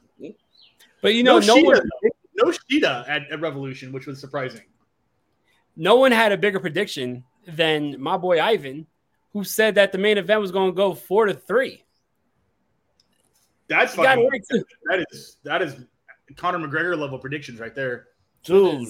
It, it- because it, it, it kind of you have you know how you mentioned you predicted the, the DQ right director Yeah. so it, it you had to go that route the fact because he can't be just all professional and he has to go heel and you know get a he can win one but lose one but it was that's what I how I saw it how I predicted it because it was going to be all professional wrestling for MJF the whole hour. He has to cheat somehow some way. He has to be that heel persona. And I, that, mm-hmm. that's why I said four three because it's gonna get to the point that they're gonna go to it, it's gonna be tied against sudden death rules, and it did happen. And yeah, it wasn't like- going to be as epic of a match as it was. And you guys already went into it. I think it was the second greatest Iron Man match of all time, the best in ring Iron Man match for sure. But I think the story that was told in the Shawn Michaels one is definitely a bigger stage. So that to me takes number one. But Shawn Michaels and Bret Hart, they went zero and zero the whole hour, which was epic as its own self. But they both went into overtime, which I was like, they're doing it. Love it. Yes, yes. Oh, wow. Tim King, TKS, the ticks. yes, that's right. And All right, We it's- got the whole crew here. Yeah, the So whole crew. Gonna that house. Throw that we one. have we have currently nine viewers right now, which I think uh, is on average higher than our Thursday nights. So that was one litmus test I wanted for the Sunday programming was to see the viewer count compared to the two uh, uh, windows, and I'm digging it. This is good. Sunday's Yes. popping. Yeah, second best ever. I think honestly, yeah, it is the second best ever. Of course, I don't think I'm not gonna say that it's gonna be number one. No, hell no. There's no there's no match that's gonna top It's- Shawn it- I, I- I would say it's definitely number one inside the ropes, inside the four posts. It's number one. That I can agree with because clearly it was, but you know the overall thing, it was definitely a close number two. Okay. I say it's number But three. Are you putting that that uh, Sasha Banks Charlotte takeover number number two? Nah. If you guys remember SmackDown, our Iron Man match, uh, Kurt Angle, Brock Lesnar, fucking banger, bro. Okay, okay, I like that. That's good. So that's our next Versus top five, three. Ivan. Top five Oh. Iron Man matches. Yeah, we should do it. We gotta do top Yeah, five Iron Man do Let's do that. Bring the top Top five five back. Iron Man. Uh, Iron people, I guess we're calling them now. Iron humans. Iron. Iron people. Well, that's still that's still subjective. I love it. All right. Let's get into the action here. Let's go. For Dynamite, ladies and gentlemen, we got, of course, the All Atlantic Championship. And that is, of course, now that it's switched to the international, but I I need to get more details of why, but I think De Niro probably or Chris can answer me that question. But first, talk about the match, then I'll ask the question after. All Atlantic Championship now becoming the international. Orange Cassidy defended against Jay Lethal for the opener, starting night. Great matchup. We've been seeing this man right here, Orange Cassidy, defending the title more often than we would see the TNT Any other title. Thank you, thank you, thank you, thank you. I love this man. You see, he, he- he's like our third one that we always miss, and when it's and it, I gotta, yeah, yeah, yeah, there you go. It's There just, go. I mean, they're making it. It's, it's, it's comparable to the Walter run right now, or yeah, Walter, right? Not the other name. Gunther. Gunther. Yeah, same thing. It's Gunther. very comparable as far as like its intercontinental status. It's always defended. Yeah, absolutely. But I enjoyed, I enjoyed the match. Good opening, and then of course the aftermath we saw Jeff Jarrett in the attack mode, and it's announced I guess in Winnipeg gonna have Jeff Jarrett versus Orange Cassidy for the international championship. Now it's called the. I just want to say that the the All Atlantic title is going to be defended next week in Canada. I'm Tony Khan versus Jeff Jarrett. It's going to be upgraded to the international title. Thank you very, very, very much. I'm serious. I'm not gonna sit back and take this fucking shit. Dude, run the promo. Run the promo that he cut. That's what Tony Khan sounds like when when he's excited. He just talks like this. Thank you for coming to Dynamite. Uh, I, I always. Yo, yeah, have you guys seen him live? Yeah.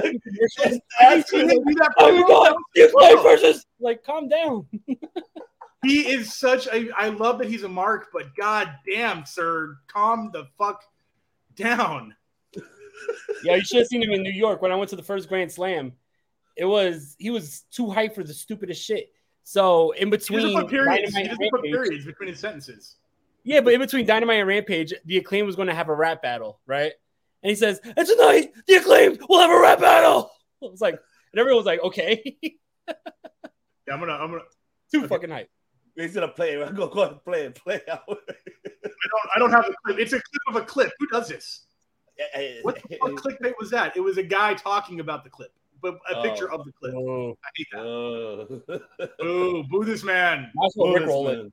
Yeah. Anyways, but yeah, we get all it. We get it. We can we can move on, or not All move right. on, but like this subject. Absolutely. De Niro, take it away, brother. This matchup was great, even though I'm fucking pissed.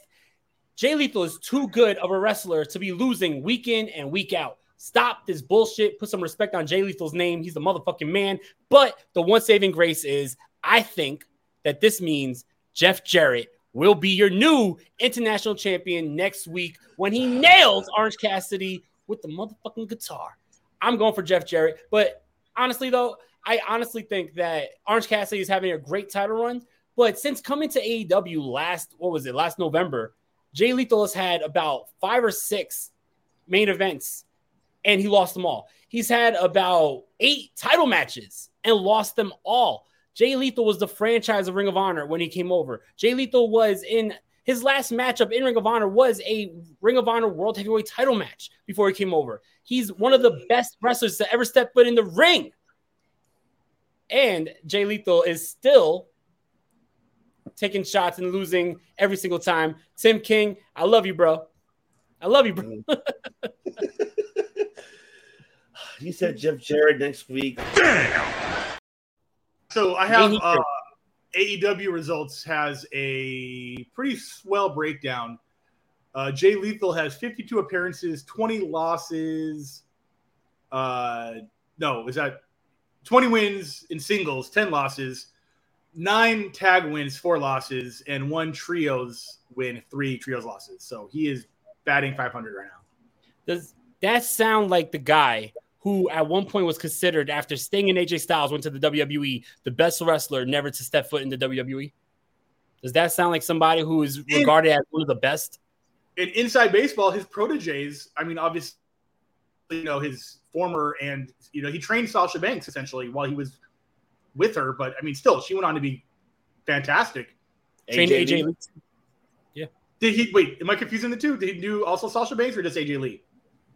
I, I Well, know I don't know AJ Lee for sure. Mhm. Okay, so I may be confusing the two, but he which one did he was he like romantically involved with? Was it AJ Lee. Okay, so that's what I'm thinking of. Yeah, the greatest female wrestler of all time, who is you know not active, AJ Lee. Yeah, and that's the legacy right there. Oh, yeah, I'm with you. I'm with you, De Niro. I, I, I, I, this is why I get upset of why you know Leto's taking all these losses. He should be booked better. He should be. I, I- think honestly he should have won this one. To be honest, I think it would have been great to see him, you know, finally get a belt and you know run with it. But I digress. Director, take it away. Floor is yours. Um, yeah, I don't see him winning this belt because Jeff Jarrett is in the picture. Um, and if Jay Lethal wasn't in the picture, I'd still be disappointed that Ethan Page hasn't had this belt and ran with it. So that being said, I love Orange Cassidy's work. He is putting it in. He is showing people that he's not just, um, you know, when he first debuted, he didn't even wrestle for a long time. He would just do his comedy spots, but now he's putting in the work. People are seeing that he's actually like fantastic, like top notch wrestler who can get the job done and not just a comedy gimmick, which I think he's even kind of dropped a little bit because, I mean, he still has his entrance. You know, Justin Roberts still does the wherever, whatever, but he's he's doing the work and um, he's bringing, I would say, some prestige to the belt, and the belt is also, I think, giving him some, some prestige. And yes, it is going to get dropped to Jarrett next week. Uh, Oh no! Don't say that, man, because I'm gonna. MJF should be scared because when Jeff Jarrett is a champion in 2023, like Dom just said, that's going to make Jeff Jarrett the real top heel of that company. Because right now, it's still cool to hate MJ uh, MJF. Right now, in real life, everybody hates Jeff Jarrett. So who's the real heel? Double J. Best heel in the business, baby. Uh, Jesus, no, no, no, The fuck? no. if it does happen, I will be. Fuck! Fuck! Fuck! Fuck! Fuck! Fuck! Fuck!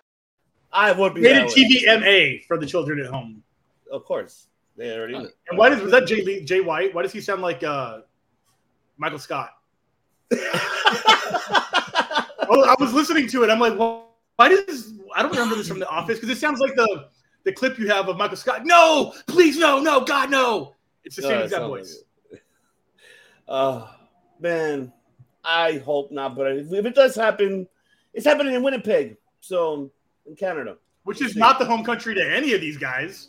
That's exactly. I'm just confused. So like, what, what? I am confused. Why is this happening in Canada? This I do love that AEW is going to Canada, though. That is a big, big deal right there for me. I can't count how many times they've actually been there, but to do it for Dynamite, that's pretty good. That's pretty cool. They did Toronto, they did Montreal, and now they're doing Winnipeg, which is good. Which is uh, right, the which is good. Yeah, because I remember, you know, obviously during the pandemic, they never left Kelly's place. Yeah, that's what it's called, right? Yeah, Yeah, Daily's place. Yes. All Daily's right. What- Kelly. Who the fuck's Kelly? oh, what up, dude? Mike's in the chat. I didn't see his comment. Oh Love yes, Mike. yes. Mike Lopez in the chat. Suplexology Sundays are great. Fuck yes, yeah, sir, bro. yes. Miss that guy. That guy can Yeah. hop on any day he wants. His spot Mhm. is ready and warm. Yes, absolutely. And yes, we have Skye Blue versus Ruby Soho. We did see the upset what happened in Revolution, the aftermath. Soho is now the they're not now they're officially known the outcast. Uh now it's not the outsiders, none of that. Now they're the outcast. So that's the name of the group. I feel like that's been done before. I, yeah, Social yes, yes. Social, Social outcast. outcast. There it is. There it is. Yes, That's right. Thank you. And of Hopefully course, they don't spell it with a K. Don't don't spell it with a K. the South got something to say, but don't spell it with a K. no, they, they, uh, I don't think they did. No, they didn't. So Good. That's a, that's a rap reference. It's the only one I can make. Shout out Big good Boy match. 900. There you go. but, but good matchup for Ruby. Like the the ruthless that she takes out now. That's you know her not being a heel again, and she- you know kudos to Skye Blue as well.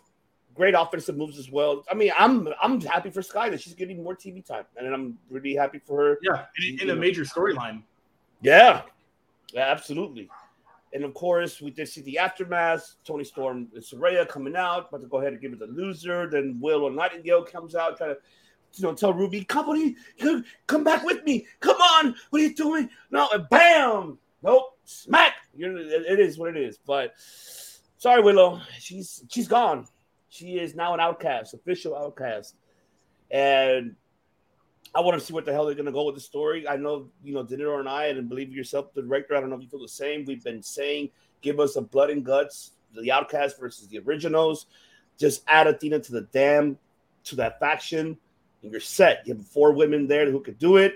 Have you know Britt, you know Jamie Hayter, and who else can you add on them? Then oh Jade Cargill, and then add someone else, maybe Kris Statlander or Statlander.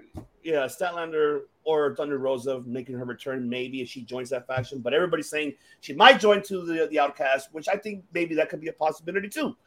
There's so many ways you can build a story, but I Shida, Riho, you can add all them in there. yeah, Yeah. So if it's if it's four and four by four for the outcasts, which are the uh, who, Are the Outcasts the? Those are the Yes. legends, right? That's that's the heels. That's Ruby Soho, Toni Storm, Saraya, uh, Rhea, then you want and more. Fourth- A fourth. Athena. Athena. Athena, perfect. Okay, Athena. Right, you got to start writing her in now, though. And then the face, the homegrowns, Skye Blue, Britt Baker, Jamie Hayter. Does Rebel Don't Call Me Reba even wrestle anymore? Or is she injured, like permanently? She doesn't wrestle at all. She's just like manager yeah. She is a wrestler, though, right? She did wrestle. before, but not no more. So she just doesn't want to. Okay, so not her. Mhm. Uh, and Shida, that's four and four, perfect. Make it and make it a stadium stampede match because we haven't seen one of those in a while. I think that should. I would not be mad if that was an annual event, but only an annual event. Mm, I like that stampede match. Okay. That would be like They the always new- happen like double or nothing. Yeah, it would be the Survivor Series of AEW essentially. It would be a outdoor D- no DQ Survivor Series. Mm. Yeah, double or nothing is coming up next, and it's always happened at double or nothing. So that would be Yeah. interesting. That'd be that'd be cool. That'd be cool, and, and it'd be the first to have you know I don't want to genderify, but it would they're just physically literally just all women. Yeah. So But continue, director. Break it down for this match. What are your thoughts? Um, I mean, yeah, Skye Blue in a major angle, which is awesome because I think she's as homegrown as anybody else gets in this company. Which is, I mean, she's got to be what she's thirteen in this picture. Jesus Christ! hey, that was a that's a dynamite fucking picture right there. Yeah, no, I know. Yeah, I don't even know how old she is. She doesn't. Even, she doesn't even have a Wikipedia yet, which is how green she is. But she's doing the work. I love that she rocks Chuck Taylors, uh, and not from Best Friends. Um, yeah, I'm excited. She doesn't. She doesn't. You know, she doesn't get ragged on for. You know, she doesn't botch. She does her job well. Um, and she's just unfortunately getting her ass beat down by everyone in the outcasts right now. And that's going to get major. Um, what's the opposite of heat? Pop. Major pops for her. I would say pop, right? Yeah, yeah. So she's going to get sympathy pops for sure, and that's a good way to build up a, a young and an up, up and coming face. Yeah. Okay. And the angle itself is fine. I like the angle. I like that. You know, we don't know if Saraya is producing it or not. If she is, she's doing what she said she would do. Um, I have no complaints about this angle. It's the pacing's fine. The heel turn, I saw it coming, but I mean, like that's okay too because Ruby Soho was not over as a face, no matter what. Everything she said in her promo was right. She lost to Statlander. She got booed. She beat this other chick. She got booed. Like, yeah, that's exactly what happened, and that's why she should stay a heel. Mm-hmm. All right. De Niro.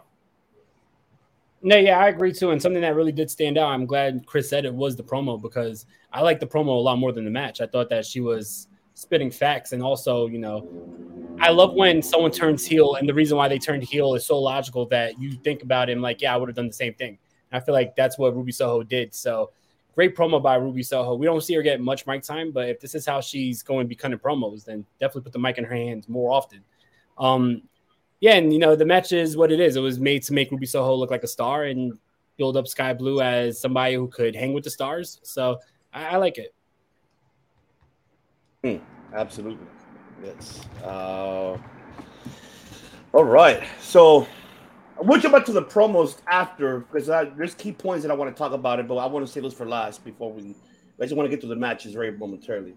All right. So six man tag. We got, of course, AR Fox Top Flight versus Jazz. Jazz, not you know Jazz, the handsies. Uh, Jericho, appreciate it. Good, good joke, damn it. The Tom Brady professional wrestling. I don't give what anybody says. I'm, I'm gonna keep on saying it for you, Jericho. You're the Tom Brady of professional wrestling. Damn it, you are. You put people over. Good job. I commend you, sir. Good job. And of course, great matchup. Enjoyed, you know, AR Fox has been impressing me every time, man. I am loving this guy.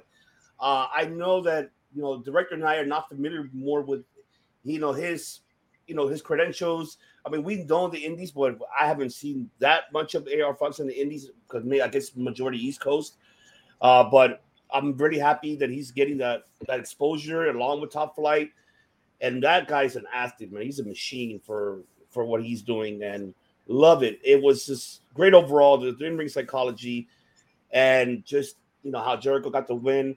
Then the aftermath, we did get, of course, Jericho calling out. The hell, why you gonna, why are you calling out? You know, you know, Elite House of Black, all that, all that drama that, that occurred all in one.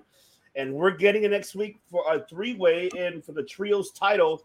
You have the Elite versus the House of Black versus Jericho Appreciation Society. Man, when that announcement was made, I went.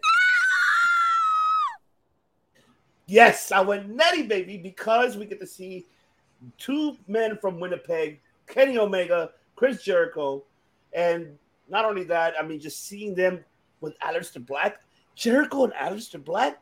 I don't mind um, Malachi Black. Excuse me, I need to correct myself. I apologize. It's all good. Yes. But Malachi Black, I wouldn't mind seeing that. I would love to see that. So what? Jericho's 50, like 50 something years old, but he still can move like he's 40 again. So let him be. I, You could have said 30. You could have said 30. You stuck with 40. You kept it fair. AJ Styles is 40 because and he's still moving like if he's fucking 20. Like Yeah, but he's got the ankles of, a, of Chelsea Green right now. So he does Oh, a, he does one phenomenal four on me. He's out for a week. I played it fair. I had to say at least you know, Yeah, 40. yeah, yeah. You know, I was gonna say I think I think Jericho looks. I mean, I'm not going to say the best ever, but as good as ever for sure. Oh man, yeah. But I'm stoked for this match. I like you know the whole the promo of that fucking Don Callis. I like that man. Everything was it was a good good setup for coming up this week for for Dynamite. I really enjoyed it. Uh and seeing now, hey, we're gonna see Garcia and Sammy, Buddy Matthews, Brody King. Okay, I like this. Kind of like this mixture here. I, I, I'm invested. I want to see where they're gonna go with this. I'm really, you know, I'm invested to see how far they're gonna go the aftermath. So I'm looking forward to how they're gonna, you know, book this trios belts, you know, feud. So for the House of Black. So I'm, I'm stoked. I'm actually excited for it. So take it easy, De Niro. What are your takes on it, brother? What do you think? I'm first of all, this matchup right here is awesome. I, I'm a huge fan of AR Fox. I've been a fan of his for a long time. Um, I was happy when he got on TV for Lucha Underground. I'm even more happy that he's on a bigger platform here in AEW. So really cool. And yeah, you know, Jericho Appreciation Society. I'm gonna tell you this right now. Go back in time and watching some of the Chris Jericho matches I've been watching for the DeLorean lately, seeing him mix it up with like Kurt Angle and then seeing him mix it up with X Pac. I, I think that Chris Jericho is not, of course, he's not where he used to be, but he's pretty damn close. Because if you watch that match with Ricky Starks, everything hit he hit was flawless. The Lionsault, the, the that triangle, you know, drop kick where he goes to springboards off the ropes, hits the drop kick to the rest on the oh, outside. Always wanted to pull that off.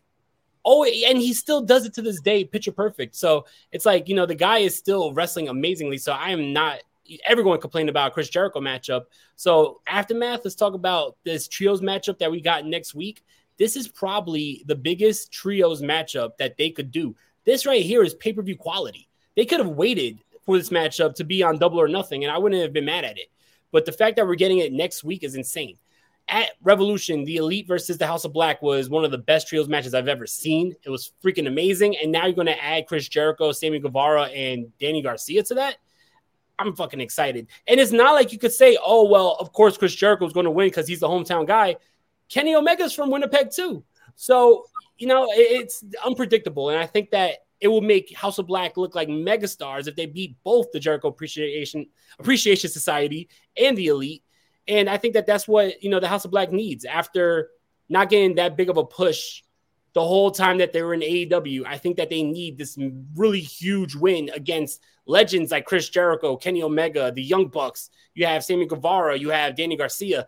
I think for sure 100% House of Black comes up out on top next week and they become the next huge stars of AEW for sure. I'm gonna drink my tea. Take it away, director. Take it away, director. Yeah, the, the last thing you said about how House of Black blowing up, the fans have been wanting them to be, the fans have been waiting for them to blow up, and it, the fans are doing everything they can to make that happen. It's just not their fault that they're not. But the, the crowd is literally give us House of Black. We will, you give us to them, and we will fucking put the helium in that balloon and send it to the moon. They, they just haven't been able to push them for whatever reason, and they finally are at that level right now where I think that the, they can give the fans give the fans what they want. Mm-hmm. Uh, that being said, is this this match is next Wednesday in Canada, and is this a Yeah. title eliminator? This is for number one for title shot. No, No, this is for the title. It's for the title. Wait, so both of these matches. Wait, so are these It's a two triple teams? threat. Triple threat. There's JS gonna be a nine, nine match. Yes, triple threat. Oh fuck yeah, bro! Even that's a pay per view match right there. Holy shit! I said they Um, could have waited to double or nothing for that shit. Yeah, yeah, yeah. I thought this was a title eliminator, and the winners got House of Black, which I would have also been cool with. Um, another thing that I like is that you're now identifying the teams of the trios. The division is a little cluttered right now because I I personally can't really tell you unless Freebird rules are are active, and I'm kind of over that after the whole like the new day, the bar. Like I'm just like Freebird's a cool rule. Let's maybe not do that for this. But now I can kind of identify who the three are. Like I don't know who the three are in Best Friends who would represent. It, it, it was like Chuck and, and Trent and Orange, but now it's like Danhausen and Orange and I don't know. But yeah, identifying the three official members of the trios teams in the division now helps me keep track of of the division, and I'm cool with that. I mean, Speak- that's just like a point official- that I'm, I'm a fan of because I didn't know. I'm like, just official- what, what three from every, it's all factions wrestling, anyways. Focus on that then. Like I don't know what three from Dark Order. bigger trio though than this trio right here. I think we should go for the titles. Just saying. I like hey, it. And then I we'll it. have someone else come here to manage it, baby. Professional I'm gonna- wrestling, bigger than Hackenschmidt, bigger than Gotch, bigger than Thesz, bigger than Flair, bigger than Hogan, bigger than Moxley, bigger than Keep everybody. going! I Keep could go all going! Night, but we're gonna run out of airtime. Bigger than Ibushi! God, I love this. Bigger than Ibushi. He's bigger than Bushi because he's here. Here. He is, boy. here, ladies and gentlemen. Because he is the by God, by God, by God, a podcasting More. man, the most valuable More. podcast in the world. That is right. Money, by God, Mike Lopez, ladies and gentlemen. He is in the house. What is going on? It's been a long time. Fuck yeah. Feast your eyes and fantasize. It's right back here. The camera is big enough this time, so good to be back, guys. How's it oh, going? Oh, This feels good. This feels. If Matt was here, it would feel perfect, but this feels right. Word. That is right. Money Mike Lopez is here, ladies and gentlemen. Oh, we got both mics in the house, ladies and gentlemen. Oh, You need Mike and Mike De Niro. Hey, look good. eh, we got both mics It works. here, It man. works just fine. Heck, man. That's hilarious. I never put that together. That's fucking great. Word. By the way, I'm in my house right now. Um, I I was watching the show. Wow. Stopped playing my piano. Uh, I He decided, you know what? You should have seen the other. You should, should have seen his Palatial Palace in in in West Be- West Palm Beach, Florida. It was a little bit nicer than this one, but this is cozy. Oh, that- That's that- right, that is- that's right. That, that- that is cozy. But let's get your take. By God, a podcast. We were talking about the uh, the JS versus, of course, Top Flight and AR Fox. But let, let- give us your take. And are you excited for the next week's triple threat? Break it down for us. You know, I heard double or nothing. Uh, I this definitely could have been put in there. Um, people would pay to see this sort of a match, right? It's it's a, bunch of dream matches all put in together at once, and yeah, so uh, I would definitely uh, put that on there. But we're getting it for free, so no complaints, right? Free is always better. Uh, well, most of the time. Uh, so you know, honestly, I can't wait.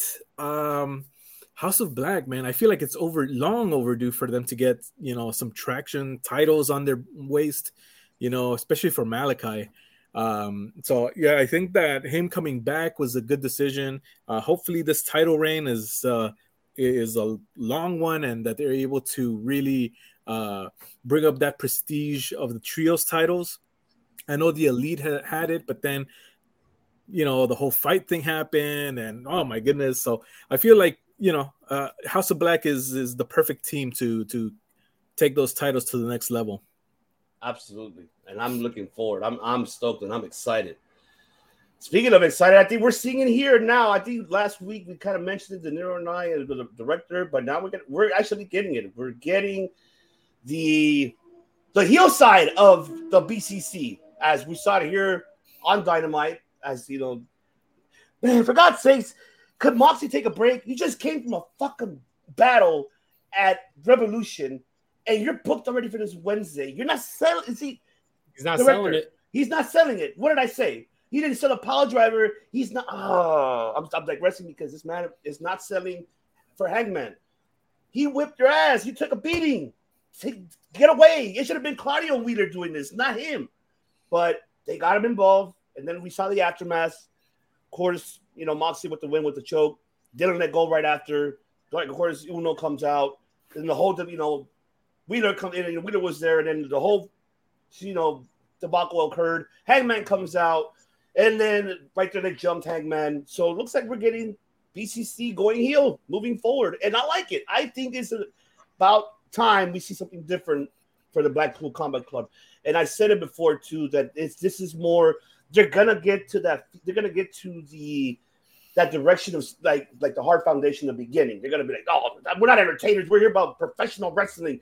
This is what it's supposed to be the sports of combat and all. I have a. They're gonna head that direction and they're gonna use that as promos. You know, whoever they feud with, uh, you know, down the line moving forward. But man, I'll take it to you, De Niro. Break it down for us, brother. I think this shit is stupid. I think Moxley should take a break. I feel like, you know, he's constantly. no, I mean I'm dead ass. Like, gosh, how many times? No, I, I agree.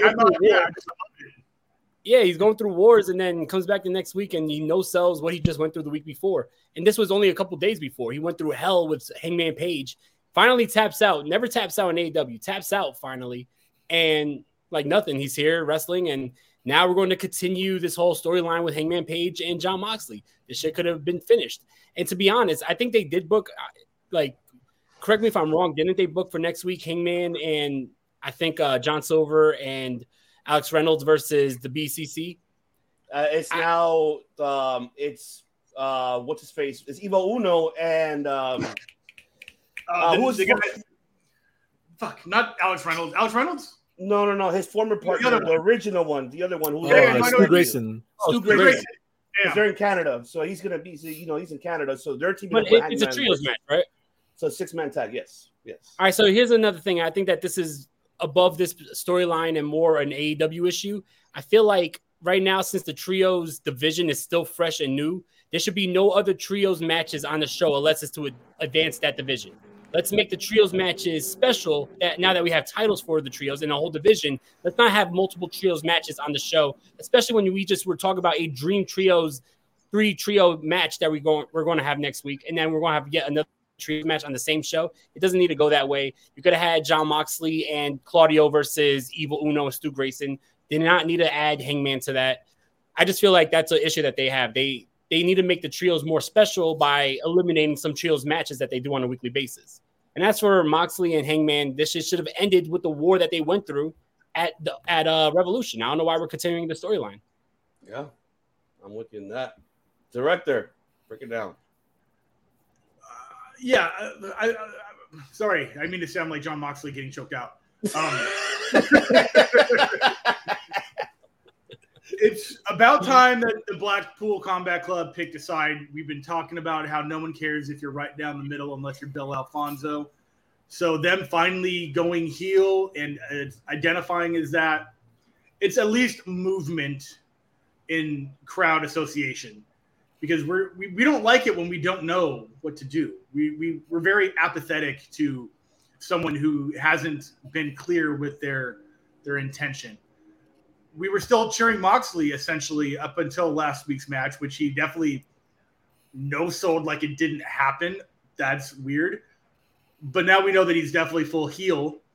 Um, the biggest plus out of this that I want to address is I'm hoping we see this as his new finisher, but a fucking Darce choke is amazing. Mm. That is a great, mm. great selection for a submission from a guy who had the Bulldog choke for a while.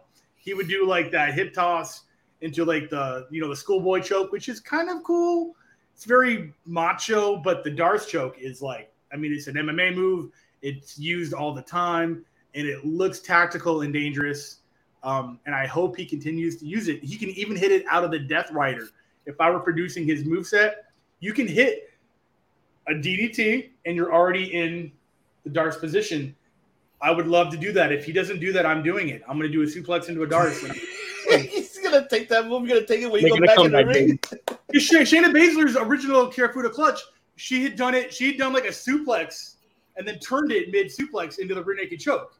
And I thought that was the fucking coolest thing ever. And she hasn't done that since like she won the title against uh Kairi Sane in uh, NXT like five yeah. years ago. So yeah, Death Rider into the Darce choke. That's money. If he does it, that, I'll, I'll be a fan. It's kind of like remember when he did when he, he did that, but, but doing the bulldog choke at first. But yeah, instead of doing the bulldog, he could do the reverse hip toss like Yeah. into the choke, which is cool. Okay. I mean, the Death Rider into Darce is even wilder. Oh yeah. I- That, I that's agree. my big plus. Is his finisher from this. That's I'm good on the rest of this. Um, the Hangman Page thing. God damn it! Why? It's over. it's like The Sopranos. It's fucking over. Quit hanging on. yes, that's right. That's right.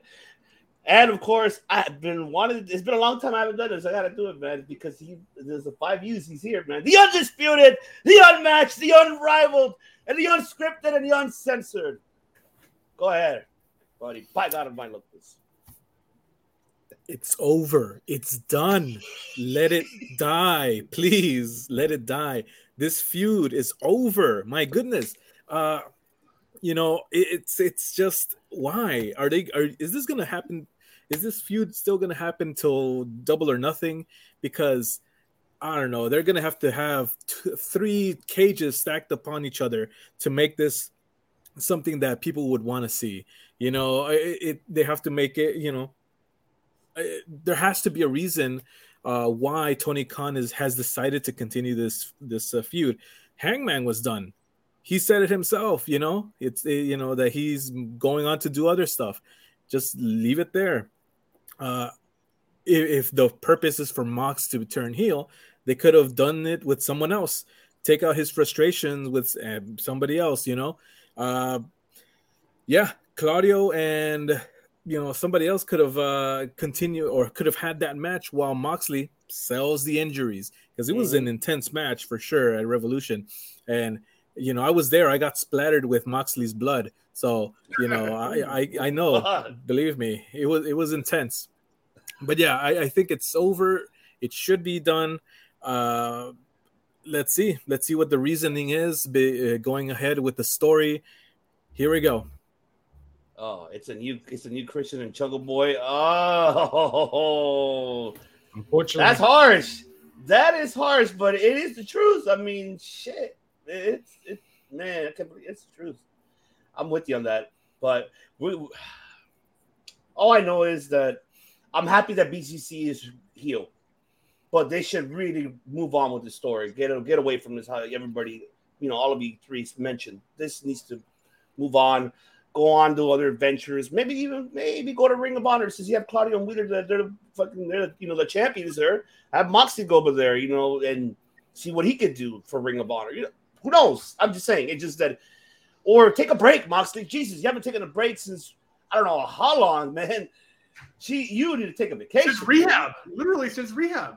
Yeah, well, that was the last. Yeah, right. And he's been like on a, he's been on a roll. Like He needs to restock the nonstop. monthly.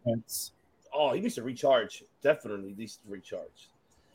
Speaking of recharge, we'll, we'll get into the the like I said. I'm gonna save the the promos after the matches because I have a lot of questions I want to ask all three of, especially. But man, main event time, TNT, of course. Ah, man, let me just pull up uh, pull up here the. Come on, man, you're loading up forever. But yes, TNT Championship, of course, we have Ah, Wardlow versus Powerhouse House, and of course the for the 24-7 AEW Championship. Yes, I'm saying it. It is a 24-7 title. It is not a TNT title. It's not. It's 24-7. Hot potato. But I said this on the recap. I said I don't mind if these two hot potato that title, as long as you give them a story. Let us get to know who these two guys are. I want to know more of Hobbs. This is the book of Hobbs. I want to know more of Wardlow. He gave us his story, why the ponytail. He broke it down to us, even in post conference media.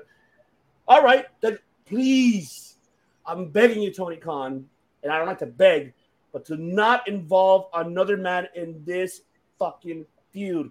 Don't do it, all right? Don't do it. That's fucking bullshit. Bullshit, all right? I'm tired of you putting people in this fucking feud. Let these two guys build that title. Two big, meaty men slapping meats everywhere. And hey, they did a great job. Bro. I, I really enjoyed this main event. I mean, fucking Hobbs took that seat on backdrop to like, you know, to the car. And, and then Wardlow with the Swanton. It was good. QT, it was expected because QT put it on social media on Twitter when Wardlow put, hey, uh, somebody broke into my car took all my stuff. And then you see QT putting, oh, I wonder who did. I mean, it was all, we all fucking knew it was to happen. But there you go. Now you have Hobbs being the leader of the factory, maybe. Uh, the cutie pies, how Mike Lopez would say, cutie pies. There you go. Maybe the cutie pies is going to be the leader for that. I don't know. But I'm happy that congratulations for Hobbs to winning in here. Of course, he's from Oakland, but I think uh, not Sacramento. So, I mean, good for him. He got he got a win in Cali. Happy for him. Now, what's next? Let these guys continue the feud. Don't add anybody else. Don't add know, some Samoa Joe. Don't add a Darby. Don't add. No, no. Leave it alone. Let these two guys build that belt. Let these two guys do it. They could do it. I believe in these two athletes. That's my digression about it because I want this TN this 24/7 to be actually a TNT. Yes, I know it's a TNT, but I'm I don't know I won't get shit on it, but it is what it is. But give me shit all you want, people, because at the end of the day, I'm gonna be like I'm here to tell you right now, we don't care. Let me tell, right, let me tell you we don't care. Jerry, I don't care. So, yeah, yeah, yeah. Anybody I care less about is Skip Bayless or Sean Sampson, whatever his name is. Sean Smith. Sean Smith. Yeah, Stephen A. Smith. God, do I do not care for that guy in any facet. But thank you. That's yeah. All right. De Niro, break it down for us, brother. What are you what are your takes on this main event? I thought the match was going good. I, I really enjoyed the matchup. You know, I feel like these guys have great chemistry, and I really wanted just to have a regular matchup. But you know, the title changed hands once again. I feel like this is you know, it though. I, I hope that Powerhouse Hobbs now has a lengthy title reign with it because I think that he's the right guy to hold that title and really start to elevate it again. I just hope that, you know, we don't have him dropping it. Like the fact that we were just complaining about how this championship is getting hot potatoed and then it gets changes hands once again in just a couple days. It's ridiculous. Like, you know, this title used to mean something. When Miro held this title, it had prestige. When Cody held this title, it had prestige. When Brodie held this title, it had prestige. Ever since then, you know, it's been crazy how many times that this title changed hands and in like with no story behind it. And I feel like okay, I, I like Hobbs as a guy, you know, just on his own. I don't think that we really need QT Marshall with of all people to be with Hobbs. So Hobbs is the champion. I'm happy about that. I'm just not a big fan of. I'm just not a big fan of uh of QT Marshall with Hobbs. It doesn't really make too much sense to me. I, I understand how they're trying to make it make sense, but personally, I could, you know, do without it. Yeah, I'm with you, man. Miro. where, where are you, Miro? Hashtag where's Miro? Damn it. Hashtag where is Miro? He would have been perfect to be the this team. Oh my god. Okay, well, I gotta hold myself because I'm gonna do Miro versus Hobbs would be a banger. Oh, that would be a banger, him, bro. Even him versus fucking Wardlow. I would have mind. Oh. Yeah. I'm holding myself. Hold myself, Ivan. Hold my composure. Breathe, Woo! Ivan. Breathe. I gotta breathe. I gotta, breathe. I gotta breathe. ah, wusa, wusa, ah, wusa. All right, director, take it away. the booking leading up to this obviously has been weird and less than spectacular. Uh, I, I don't know what the logic was behind it, other than maybe Hobbs was injured, so they had to write storylines around that, and then he came back sooner than they thought, and they were like, "Fuck, we got to put the belt back on this guy now because we want to move it to Hobbs eventually. That's what it feels like. It feels like there was this weird, like, poor timing of the belt getting passed around. Um, the buildup for Hobbs coming back, you don't do that kind of buildup if you aren't priming him for a title. So him getting this belt was a matter of time. Him getting it this soon might have been a little surprising, but I definitely, like I said, predicted Wardlow being a transitional champion. Um, where you go with Wardlow now is I thought this would definitely be an elevation, pun intended, to him into the roster, but there's no belt above this that is currently available except for the MJF title, which we don't know what the next move is. And I don't want to see MJF versus Wardlow again. It's too soon from their last, you know, feud. So as I think about this in the last two minutes, I think we are. I would like. I would like Wardlow versus Claudio for the ROH heavyweight title. Wardlow wins it. That would make the most sense to me. Mm. Q, QTV involved in this. It wasn't just the, the car break in, which I don't know if that was a shoot or not. We know that like a couple years ago, it happened to Jericho for real, and he got a shit jack from his car. I don't know if this is just bad luck again, but I know that the QT thing was like a reaction to that. Like that wasn't an intentional storyline, him tweeting that he did it. But the story that we that's lost is that a couple while ago, I don't know if it was years ago, there was a time where QT said something. The Hobbs are like, "I got your back in the future if you ever need it." And then like a year passes, and like it's like the Kip Sabian thing. We like we just completely forget that it happened, and we're just like, Mm. "Huh? Why is QT here?" And then it has to be explained to us via social media the favor that QT was returning to him over some shit that everyone forgot about, which me is that's bad storytelling. That's like the Kip Sabian in the audience with the box on his head. It's like, why was that even a thing? They never talked about it. This is very similar to that. I do like the belt on Hobbs as long as we're pushing Wardlow up. And that's that's pretty much it. The bad booking of the hot potato, I can't explain it, but hopefully it's over with. We'll have to wait and see. Money, Mike. Yeah, I'm I'm not a big fan of all, all the title changes. Um, all I'm gonna say is thank goodness for the rankings so we can see who's next. Um, Do they even can- exist? Do they even still exist? The rankings? oh, when? Yes, thank thank goodness. Yes, thank goodness for that. But uh, uh, honestly, uh, I I know that the TNT title picture um, has been all jumbled up lately, but I feel that Powerhouse, he's the guy. He's he's he's my guy to keep that title for a while and and make 100% this matter again, right?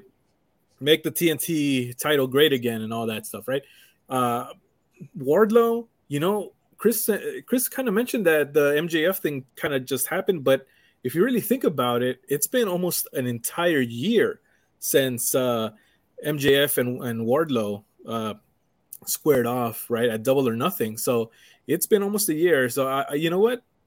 Uh, I, at first, I was kind of like, you know, not thinking about it, but I, I welcome it. There's a story there already. Wardlow already beat MJF cleanly, very cleanly. Uh, Very. so there's you know an advantage right there for him. So yeah, let's see, let's see what they can do with that if that's the direction that they're going to go on. Uh, Danielson is gone right for now, so powerhouse. Let's see what what they got for him. Yeah, uh, we'll see how the. I just like this. I'd rather have these two guys feuded up. That's fine. Best out of seven. I think it'll be great. I I was expecting to be honest to be a singles like regular matchup, but I didn't know. I forgot that it was a false count anywhere anywhere count either matchup. But I want to see more of these two guys. I think they, they could do it. And let's say Power Hobbs decide they lead with him. Let's say the best out of seven, right? And they keep it on Hobbs. I wouldn't mind that either because at least Hobbs could really can help elevate that title too. I think he could help it more elevate more. How you mentioned, you know, Money Mike about having him having Wardlow, you know, maybe MJF. Maybe I see that down the line later because there's a lot of things that which I'm to jump on right now. The final thoughts of there's a couple promo segments that we didn't include it throughout Dynamite. Three key things that I wanted to talk about it, especially was one, you mentioned Bryan Danielson leaving. I don't have to fix it around. My apologies. but Yeah, yes, that promo, promo was, yes. But was uh, talk about it. I mean, let's talk about the Bryan Danielson right quick. I need to find the if I can find the script. If I can find the, the script for it, I guess is what you would call it.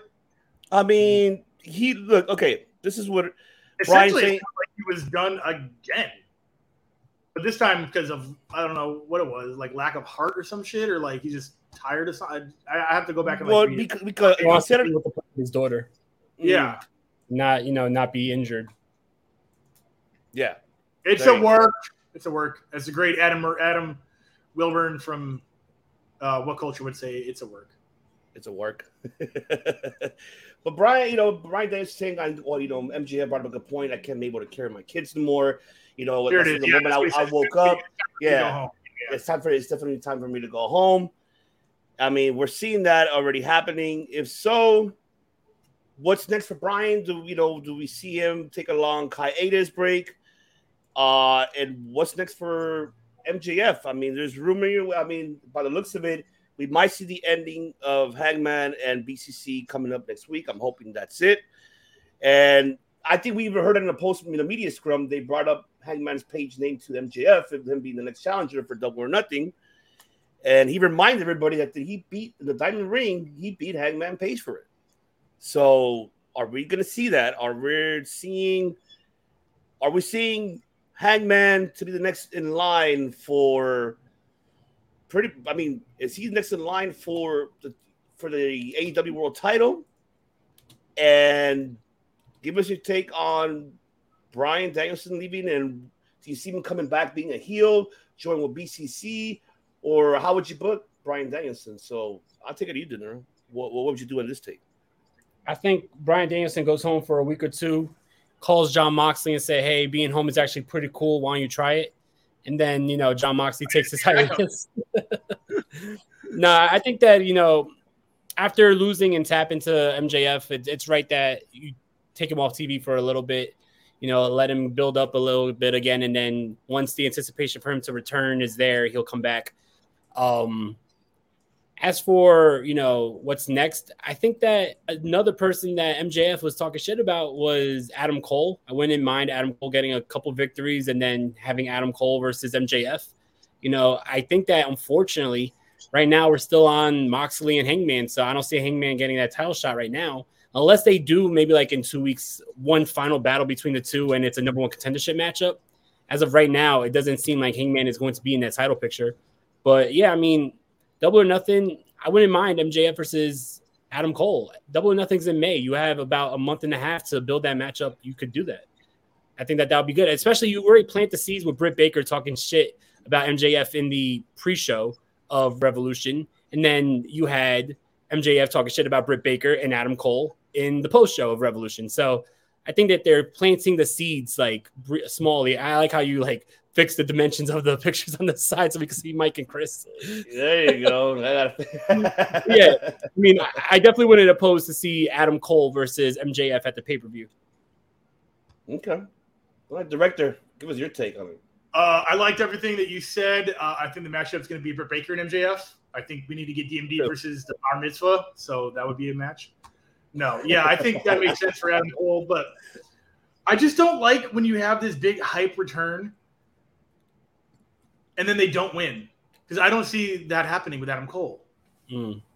yet with this MJF thing because this whole devil character, he's wrestling. I mean, he's he's just pushing. He's I, I see him pushing it more and more into that character, which is kind of getting out of that stagnant shell that we don't like, where he's kind of saying the same shit over and over again. I'm excited to see what happens on the Rebar Mitzvah. I think that's when we're going to get our next number two, you know, in the rankings, whoever the fuck that may be. It might be Adam Cole. It might be like Hava, Hava, and a boom. That would be the shit. I would love that. Quote me on I that. If that, love that. if that fucking happens, dude, clip this for sure. I will, I will, I will clip this. If that does happen, I will clip. I- it. Thomas yeah. over here. Right would- now, you're like that. batting a But I thousand predictions. I- I don't see MJF losing the belt anytime soon. That just doesn't work for me. I mean, your prediction was that he loses it soon and he gets super humbled. That obviously did not happen. That would have been cool. But now that we see that he's winning by any means necessary and doing it alone with the help of, you know, the, the NOS tank, it's just, I don't see Adam Cole coming back and then winning. That would just be too soon for me. Okay. It would have to be, he'd have to go through like one more guy, one or two more guys. It I'd be cool if it was Page, but he's in that storyline right now. But I would be cool with seeing MJF beat Page, someone who I don't think, you know, like they've had very much storytelling together, and the promos would be awesome because Hangman sucks and MJF would light him up. Absolutely, love that. Money, Mike. You know, uh, hearing Chris mention Adam Cole, or I, uh, I forgot who mentioned Adam Cole, that yeah, I it kind of set my mind into. I would have rather it, it going back to the TNT title. I would have rather Samoa Joe held on to that title, build up Adam Cole to go after the TNT title, and have him win that right instead of going the MJF route and most likely losing that right. So I like I think that that would have been a better option, and it would have kept prestige on the on the TNT. You know, so there's that. Uh, as far as Bryan Danielson, man, he gave it all in that Iron Man match. He, he both he and MJF uh, made a great match there. Uh, so you know he, he'll take some time off. Um, you know that's all good there. But Hangman to challenge for MJF, I don't know, man. And, and stop saying Darren Young to AEW. That's not gonna happen. No, I'm not allowing that. T- Tony, Tony, Is this a thing? Is this a thing? I don't want to Tony, sidetracked. no. Is that just a joke? Not that I heard of. I don't know if it's true to be that, honest. that, that, com- that, that comment has been coming up for like seven times. But no, nothing against Daring Ivan Young. has been put up that comment like ten times already. um, but for real, like I think MJF. Uh, I mean, we all know that he's not losing that title till 2024. So, you know, I, uh, I'm very okay with that. I'm you know, with he's too. he's the top heel right now. As Um, long as he finds you know. creative ways to do it, then yeah, because he can wrestle, and I think this Iron Man match was. I don't mean to interrupt, but he doesn't wrestle to make you remember like he like oh he doesn't wrestle he sucks he's a shitty champion and then he hits you with that fucking Iron Man match and like ah this guy can go. He kind of gives you that glimmer of like oh he is great, but he's gonna fuck with you on the way to doing it. Continue. Yeah. absolutely, absolutely. So I look forward to seeing what happens next, whichever way they go. Yeah, I'm looking forward to it. I man, like I said, this match that he had at Revolution solidified his title reign as of that match. I want to say when he won the belt, it's the day that he defended the belt and defeated Bryan Danielson, made him tap out. That solidified his now his title ring. Now it's time for him to run with it and go with it. I don't mind for him having the whole year. That's fine with me. I'm seeing in the IWC community they're comparing him the way how he did the media scrum, him eating pickles to next to CM Punk. Hey, I'm like, oh no, please don't give me CM Punk. Gross. Tim said it last week that it might be CM Punk that may be the one coming try to dethrone MJF for it. If that's the case, I will lose my mind if it does happen. But I, I don't, I don't know. I, I'm, I'm not gonna jump the gun immediately. I'm gonna wait on it because I'd rather enjoy the moment for MJF to have his title ring. Let's see if Hangman gonna be the next one to challenge him. We'll see. Eh, Or Adam Cole as well. I don't mind. Maybe down the line of All Out. Maybe he can save him for All Out. Who knows? There's a lot of things that MJF could have, you know, a feud with. Uh, two of them here that I wanted to bring up, you know, in the and these right, you know pictures right here, which is what I have, which is we saw Ricky Starks the promo. I don't know where to go to next. I might go somewhere here, and then Ricky Starks, rock hard, baby, comes out and makes, you know, his not not his debut, but you know, made his impact, uh, no pun intended, impact wrestling towards Ricky Starks, and now we're getting Ricky Starks and Juice Robinson. There's talk. I don't know where he's talking about him going somewhere else. Maybe the New Japan Strong. Maybe because they're having two shows in the East Coast, one show here in, in May in Long Beach. That could be the case. Uh, might see Ricky Starks in the New Japan ring, maybe so. New Japan Strong ring. There's you know with Juice cutting that promo. Oh, we're gonna bring the whole Bullet Club here. Like Jay White's name is thrown out there. I don't know if it's truth or not. Uh, that's one. And also the other question for y'all is thoughts on FTR returning? Do you see them beating the guns right away, or do you see the guns retaining those AEW tag team titles? Shock the world and shock FTR since they made the return. So I will take it to you. Money Mike Lopez. Break it, break it down for us. Uh, I'll stay. I'll, I'll start with the Gunn Club right now. At AEW Revolution, those guys had nuclear heat from the crowd. They those guys got a huge reaction when they won. So you know what? I wouldn't doubt them beating FTR. Uh, not cleanly, of course, but uh, I, I I think maybe FTR might go in a different direction and kind of get that whole you know, oh, they deserve the AEW titles kind of out of the way for now. Uh, maybe something happens, someone else comes in, messes it up for them, gets their attention that way. Uh, but Gunn Club, you know, I think that they got they have something there uh, as far as like heel heat, uh, you know, with the Ass Boys and. Uh, I don't know if you guys saw this uh, press release that was uh, put out by the Ass Boy or Gunn Club that they didn't want it to be called Ass Boys or whatever and this and they, that. put, they put the paper on the seats. Yeah. Yeah. Oh, oh, did they? Oh, oh. You you keep Yeah, talking. but- I'll find the picture. hmm So you know there was all that and stuff. So um, yeah, those guys get reactions, and and in wrestling that's what you aim for, right? So so there's that. So I, I do think uh, they could retain in that case. As far as Bullet Club, it's interesting. You know, I did not see that coming. I did not see. You know, they showed the graphic right there on the Titantron. Um, yeah, uh, Jay White, maybe. You know, hey, I no complaints here.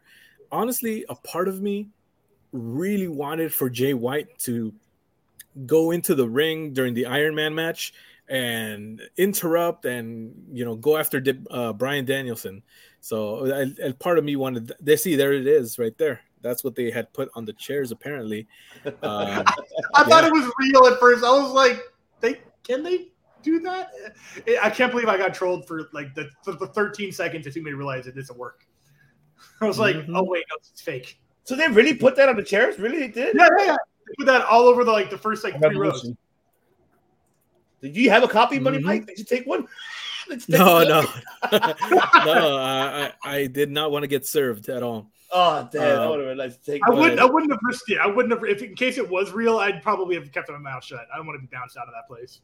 Mm-hmm. Lock it. Put it in your pocket. Uh, but yeah, so Bullet Club, uh, Jay White, I do think it's a real possibility. You know, he has friends in AEW, so um, but make sure to put his belt on the on the stand when you do a press conference, please. love it, love it, love it. Director. Uh yeah, the Ricky Starks thing, cool. He's moving on to something else. I thought it was I I don't know the music very well. Uh, I thought it was Jay White. I was very excited just because I saw Bullet Club and that's the first name that popped in my head. It definitely wasn't Juice Robinson. I was like, oh shit, oh fuck, it's just Juice. Um, so that that was that. Um, as far as FTR goes, you don't like you know Cash Waxer and Dex Wheelers said. Um, Cash Waxer, Dex, what the fuck? Cash Waxer, right? Go forward. That's a new like, one right there.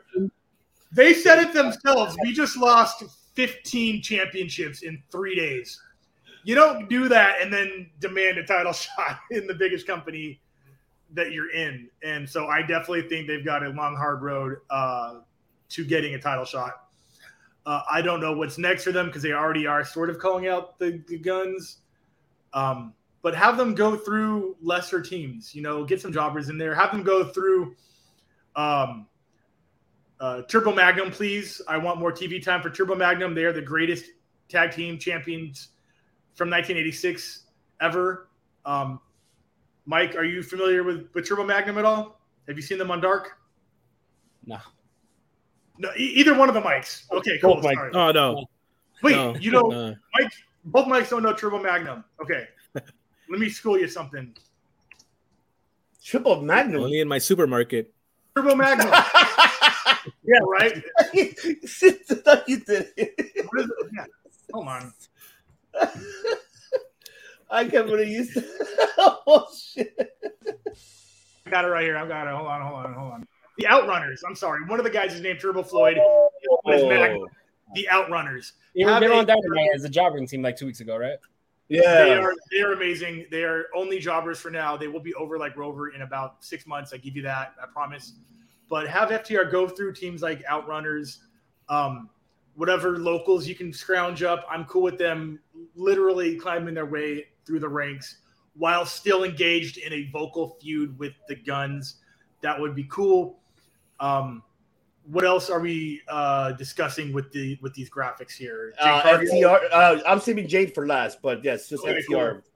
Yeah, that's that's what that was it. Ricky Starks and Juice. I'm cool with that. Whatever it is, where it is. Not excited. Ricky's going to be, you know, the future of the sport for sure. FTR, like I said, and I guess that's it, right? Okay. De Niro, break it down, brother yeah, I, I, agree too. I think that um, Juice and Ricky are going to have great matches against each other. I think that they are probably going to complement each other really well in the ring, both their styles.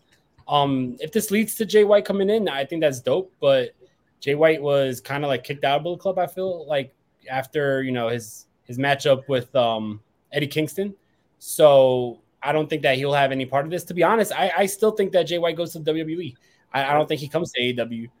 Um, so I don't think he's to play a part in this right here. I think that uh, as for Ricky and Juice, I think, like I said, they're, they're to complement each other really well. For FTR, I agree with everything that you guys said. I think that it's too soon to have them come in and just squash the, the gun club. I think that the gun club, you know, they do have good heel heat, like Mike said. So keep on building them, and you could build this up until I would even say, you know, have them go at double or nothing and then have the Gunn Club beat FTR there too. Like build them up, have them stars, and then FTR could probably, you know, eventually get those titles down the line, but not right now. Like have them go through different feuds, have them go through different teams. And in the meantime, you could be really building the Gunn Club as top heel tag team champions. Like that. I like it. Great points all across, gentlemen. Good job. Love it. And of course, the last question here on this on this graphic: Who will face? Who will challenge? Who will take the challenge for Jade Cargill in Winnipeg? I mean, there's a lot of speculations thrown on the IWC, you know, in the whole community. Taya Valkyrie's name's been up there, as Jacoby put it in the comments. Hey, for that one. Yes, Taya Valkyrie is a free agent, and so it's there in the comments. There's maybe a local indie star like Lufisto. You know, she is a popular, you know, indie star for uh, for Canada, of course, uh, you know, North America, and she has competed in GCW as well, Game Changer. Um, I don't know. I mean, who else could we name who is uh top star Canadian, you know, you know, a women's wrestler? I don't I really those are the only names that were I seen. I don't know who else can you really think about. I mean, Taya could be really the main one. So she's a Bring free agent Taya. now. Yeah, right? Taya. I don't know how you guys feel. Whoever wants to take it. What do you guys feel? Yeah, I'll say real quick. I think Taya Valkyrie would be a huge addition to the women's division, just like Darren Young would be a great divi- a huge addition to the men's division. no, all, all jokes aside, though, Taya would be a great uh, addition to the division. I think that you know, bringing her in, she's a veteran. She has you know great skills in the ring, great skills on the mic. She can only add to that division. So the women's division will be even stronger with Taya Valkyrie there. So I'm all for that. All right. The money, Mike or Chris, whoever wants to take it. Go for it. I, I have something Oh, too, but I want you, you're the guest. Oh, thank you, thank you. Uh, I yeah, Taya Valkyrie. That sounds interesting to me. Uh, I didn't know she was Canadian. Actually, uh, is she? Yeah. Yes, she is. Okay, Canadian. yeah. Well, didn't know British that. Columbia. It's part of Ah, there it Canada. is. Of course. Um, so very yeah, so okay. I, I always associate her with Mexico for some reason. I mean, She, you she know, did the I don't Dave know- Hero where she actually Canadian, but made their name in Mexico. Hmm. That's right. Yeah, I don't know was too much about her, but I forgot about that. I think uh yeah, she would be great uh in free agent, right? So should be easily to easy to have her on. Uh it would be a great great match. Um would she win? Who knows, but uh um you know, I think it's time to get some real challengers for Jade. Mm-hmm.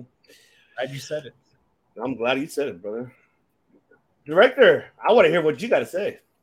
I like Taya Valkyrie in AEW a lot. I think she's a highly credible threat, nay, even someone who I would not be mad at winning the belt. But I don't think a surprise appearance, debut, title win would be the right move for either one of these people.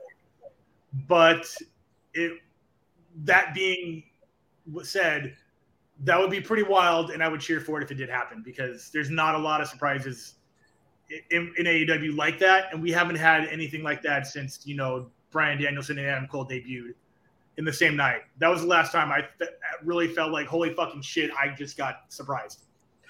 Um, I think I think you should reenact uh that reaction right there.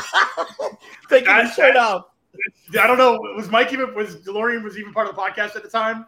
Not I. I, I ripped my shirt off and marked out when Adam Cole and I was like fucking hulking out, dude. It was it's on tape. It's bad. It's so bad. It's cringe as fuck, but it's who I am.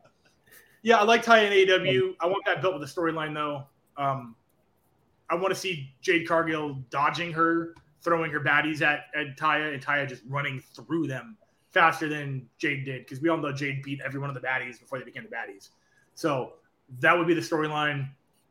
Is she booked to have a match and it's like special opponent? Like Yeah, well, Jade, yes, she's booked for So Jade does have a match. We know that for a fact. We just don't know who. Damn it! I just wish he would just come out. right there. See, that's that's this week coming up for Dynamite.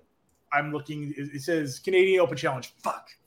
God damn it. Yeah, it's probably Taya. I mean, that would be where I would put my money if I was Tony Khan. Uh, if not, there's a lot of names being dropped I'm not familiar with. I don't know Alexis Nicole. That sounds like a porn star. Uh, no disrespect. Oh That's no, no, no. She was on George McKay's Straight Talk Wrestling. Uh, she's a good, she's a good wrestler, bro. She's really. I take that very statement back. but I mean, like it sounds. It's very. That's a very. Gary pro wrestler name. Let's put it that way. Um, Is Athena Canadian? No, she's no, No. Athena's not. Is Georgia. Kris Statlander Canadian? No, No, she's from not. all. She's from like she's from like the Midwest, right? Oh, she's from she was from. New York. Oh, New York. Oh, Oh, oh, yes, she is. The Andromeda Galaxy. Exactly. She's an alien. Not too far. She's na- Uh, yeah, Tay is the only Tay is the only name I could think of because it's like the biggest name off the top of my head of a Canadian wrestler who can be there. So I just I'd rather it be a promo than a challenge, you know. But uh, we'll see, we'll see. I'm I'm kind of excited for this. I'm kind of now I'm curious. Um, I think we're all curious for this week. Dynamite coming up. There you go. That's the card. We have the main event, the AEW World Trios title, House of Black. That is a fucking dynamite. That is a pay per view level dynamite. It's a my Winnipeg, baby. Mm-hmm. The debut of QTV. Okay. I mean, Cutie Pie QT, the debut of QTV. Not Oh everybody needs a manager, and Hobbs with QT Marshall is like putting. I, I don't know. Compared to it's like putting QT Marshall with Wardlow. It doesn't make sense. And, and- and look, see, there you go, Chris. It's the Outcast, no K. You see, it says right there. If you see Thank it, God. Yeah. Hmm. Cool. There you And go. the biggest thing that's going to happen on this dynamite is Jeff Jarrett is going to become the AEW Jesus International Champion. Christ. Facts. Oh my God! Fine, I'm. I'm gonna. I'm. Oh, jeez. No, no, mm-mm, mm-mm, no, no, no, no, no, no, hell no, no. Fuck! Fuck! Fuck! Fuck! You're lying. Why would uh, just for just for the record, he does sound like Michael Scott. He does, right? It just sounds like the same clip. Everybody's going to Yes. so, so Lucas saying the pistol most likely. Jarrett better win. Oh, jeez. Kobe, you're my guy. It's his world, Ivan. It's his world. Ah, why would you play games with me? He's the king of the mountain. The Okay, mountain. fine. Let it, Yes. I'm fine. Okay. Okay. Fine. Fine. I'll accept it. I'll accept it. Fine. I'll take it. I'll take it. Jeez. We've been in communications. He's going to be coming on soon. I He's just going to pop up one day on the circle of debate. It's going to be I- like, oh, Jeff Jarrett sucks. All sign. What? Boom. Oh, just like Mike popped up. It's going to be Jeff Jarrett, Am, right? I, am I gonna have a debate with Jeff Jarrett? I don't want to have a debate with Jeff Jarrett. That's the last thing. Oh, no, he's You're, not, you're not ready. You're not ready. I don't. Ivan. I don't think. yes. Lufacito. Oh yes. But man, there you have it, ladies and gentlemen. What a great, fantastic episode 144, of course, was of course the by God of podcasting here coming along today. I appreciate him. Yes, he's still part of the family. Of course, he's doing behind the scenes, he's doing what he needs to do. We appreciate Mike Lopez, of course, for joining us this evening. And well, this afternoon, excuse me. Um, for everybody in the East Coast, because I know it's already 617 over there, three hours ahead. Central's 517, but we're right here at 317. But we appreciate you guys. Don't forget to follow, subscribe. Right there below, you see Suplexology, Fate Destroyed, Circle Debate, and the Bloodline Entertainment. Network. FDS, ladies and gentlemen, because they have upcoming shows, and I have them right here for you. We got here Oh, March 24th. We Hell got yeah, Vegas, here. baby. Vegas, baby. As a director, will be there day one at the Apocalypse in the Desert for night one and for night two, March 24th and 25th Awesome. in Vegas. And of course, in Cinco de Mayo weekend, he will be in Lancaster, of course, at Be a Hero Festival, as he will be there Saturday, May 6th, and Sunday, May 7th. So if you guys are around, you know, are attending to these shows, go say hi to the director.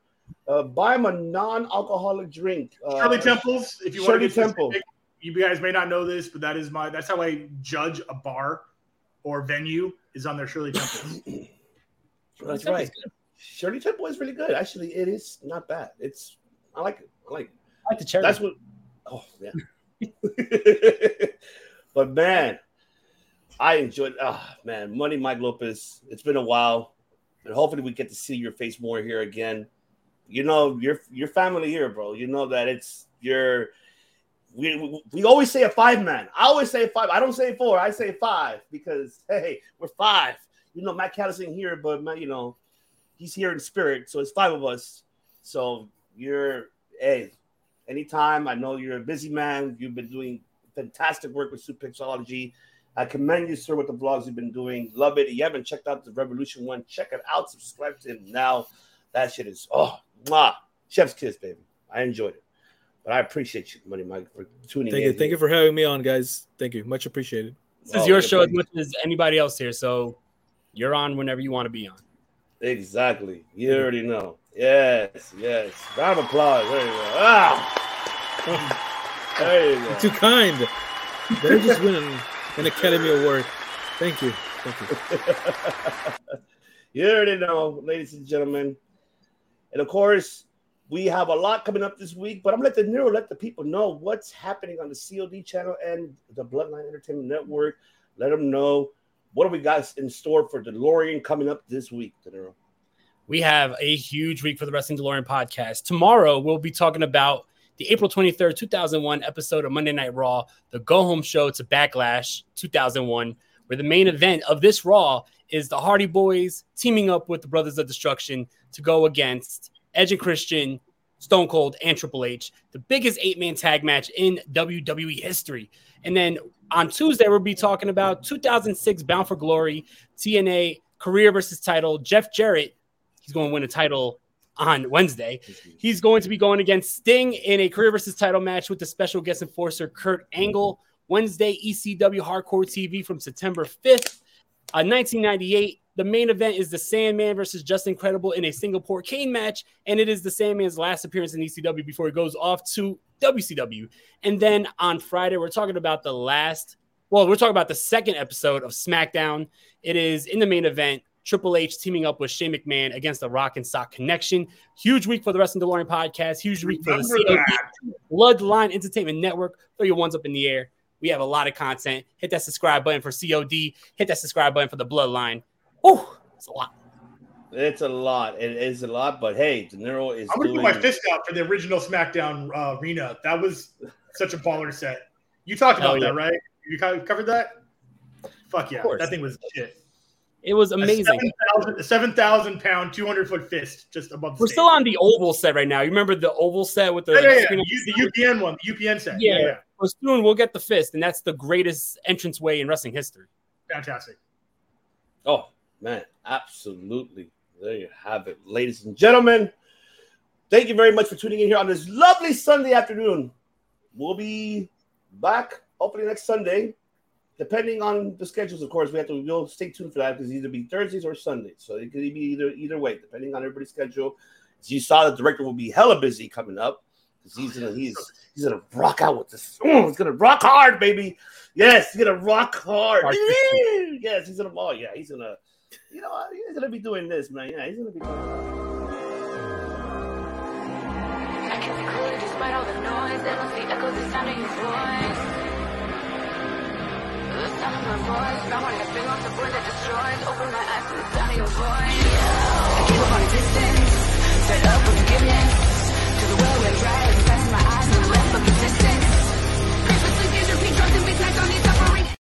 We're doing a lot of that. Oh, I can't wait. I'm excited. I am excited for the director. I am.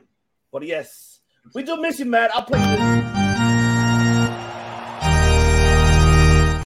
Yo, I had a plan for Matt. It's been a while. Oh, Hopefully, you know, we got to get to like how Dom said the, the Furious Five. Yes, the Furious Five will be coming together soon. Hopefully, Matt gets everything situated. It'll be Furious Five, ladies and gentlemen.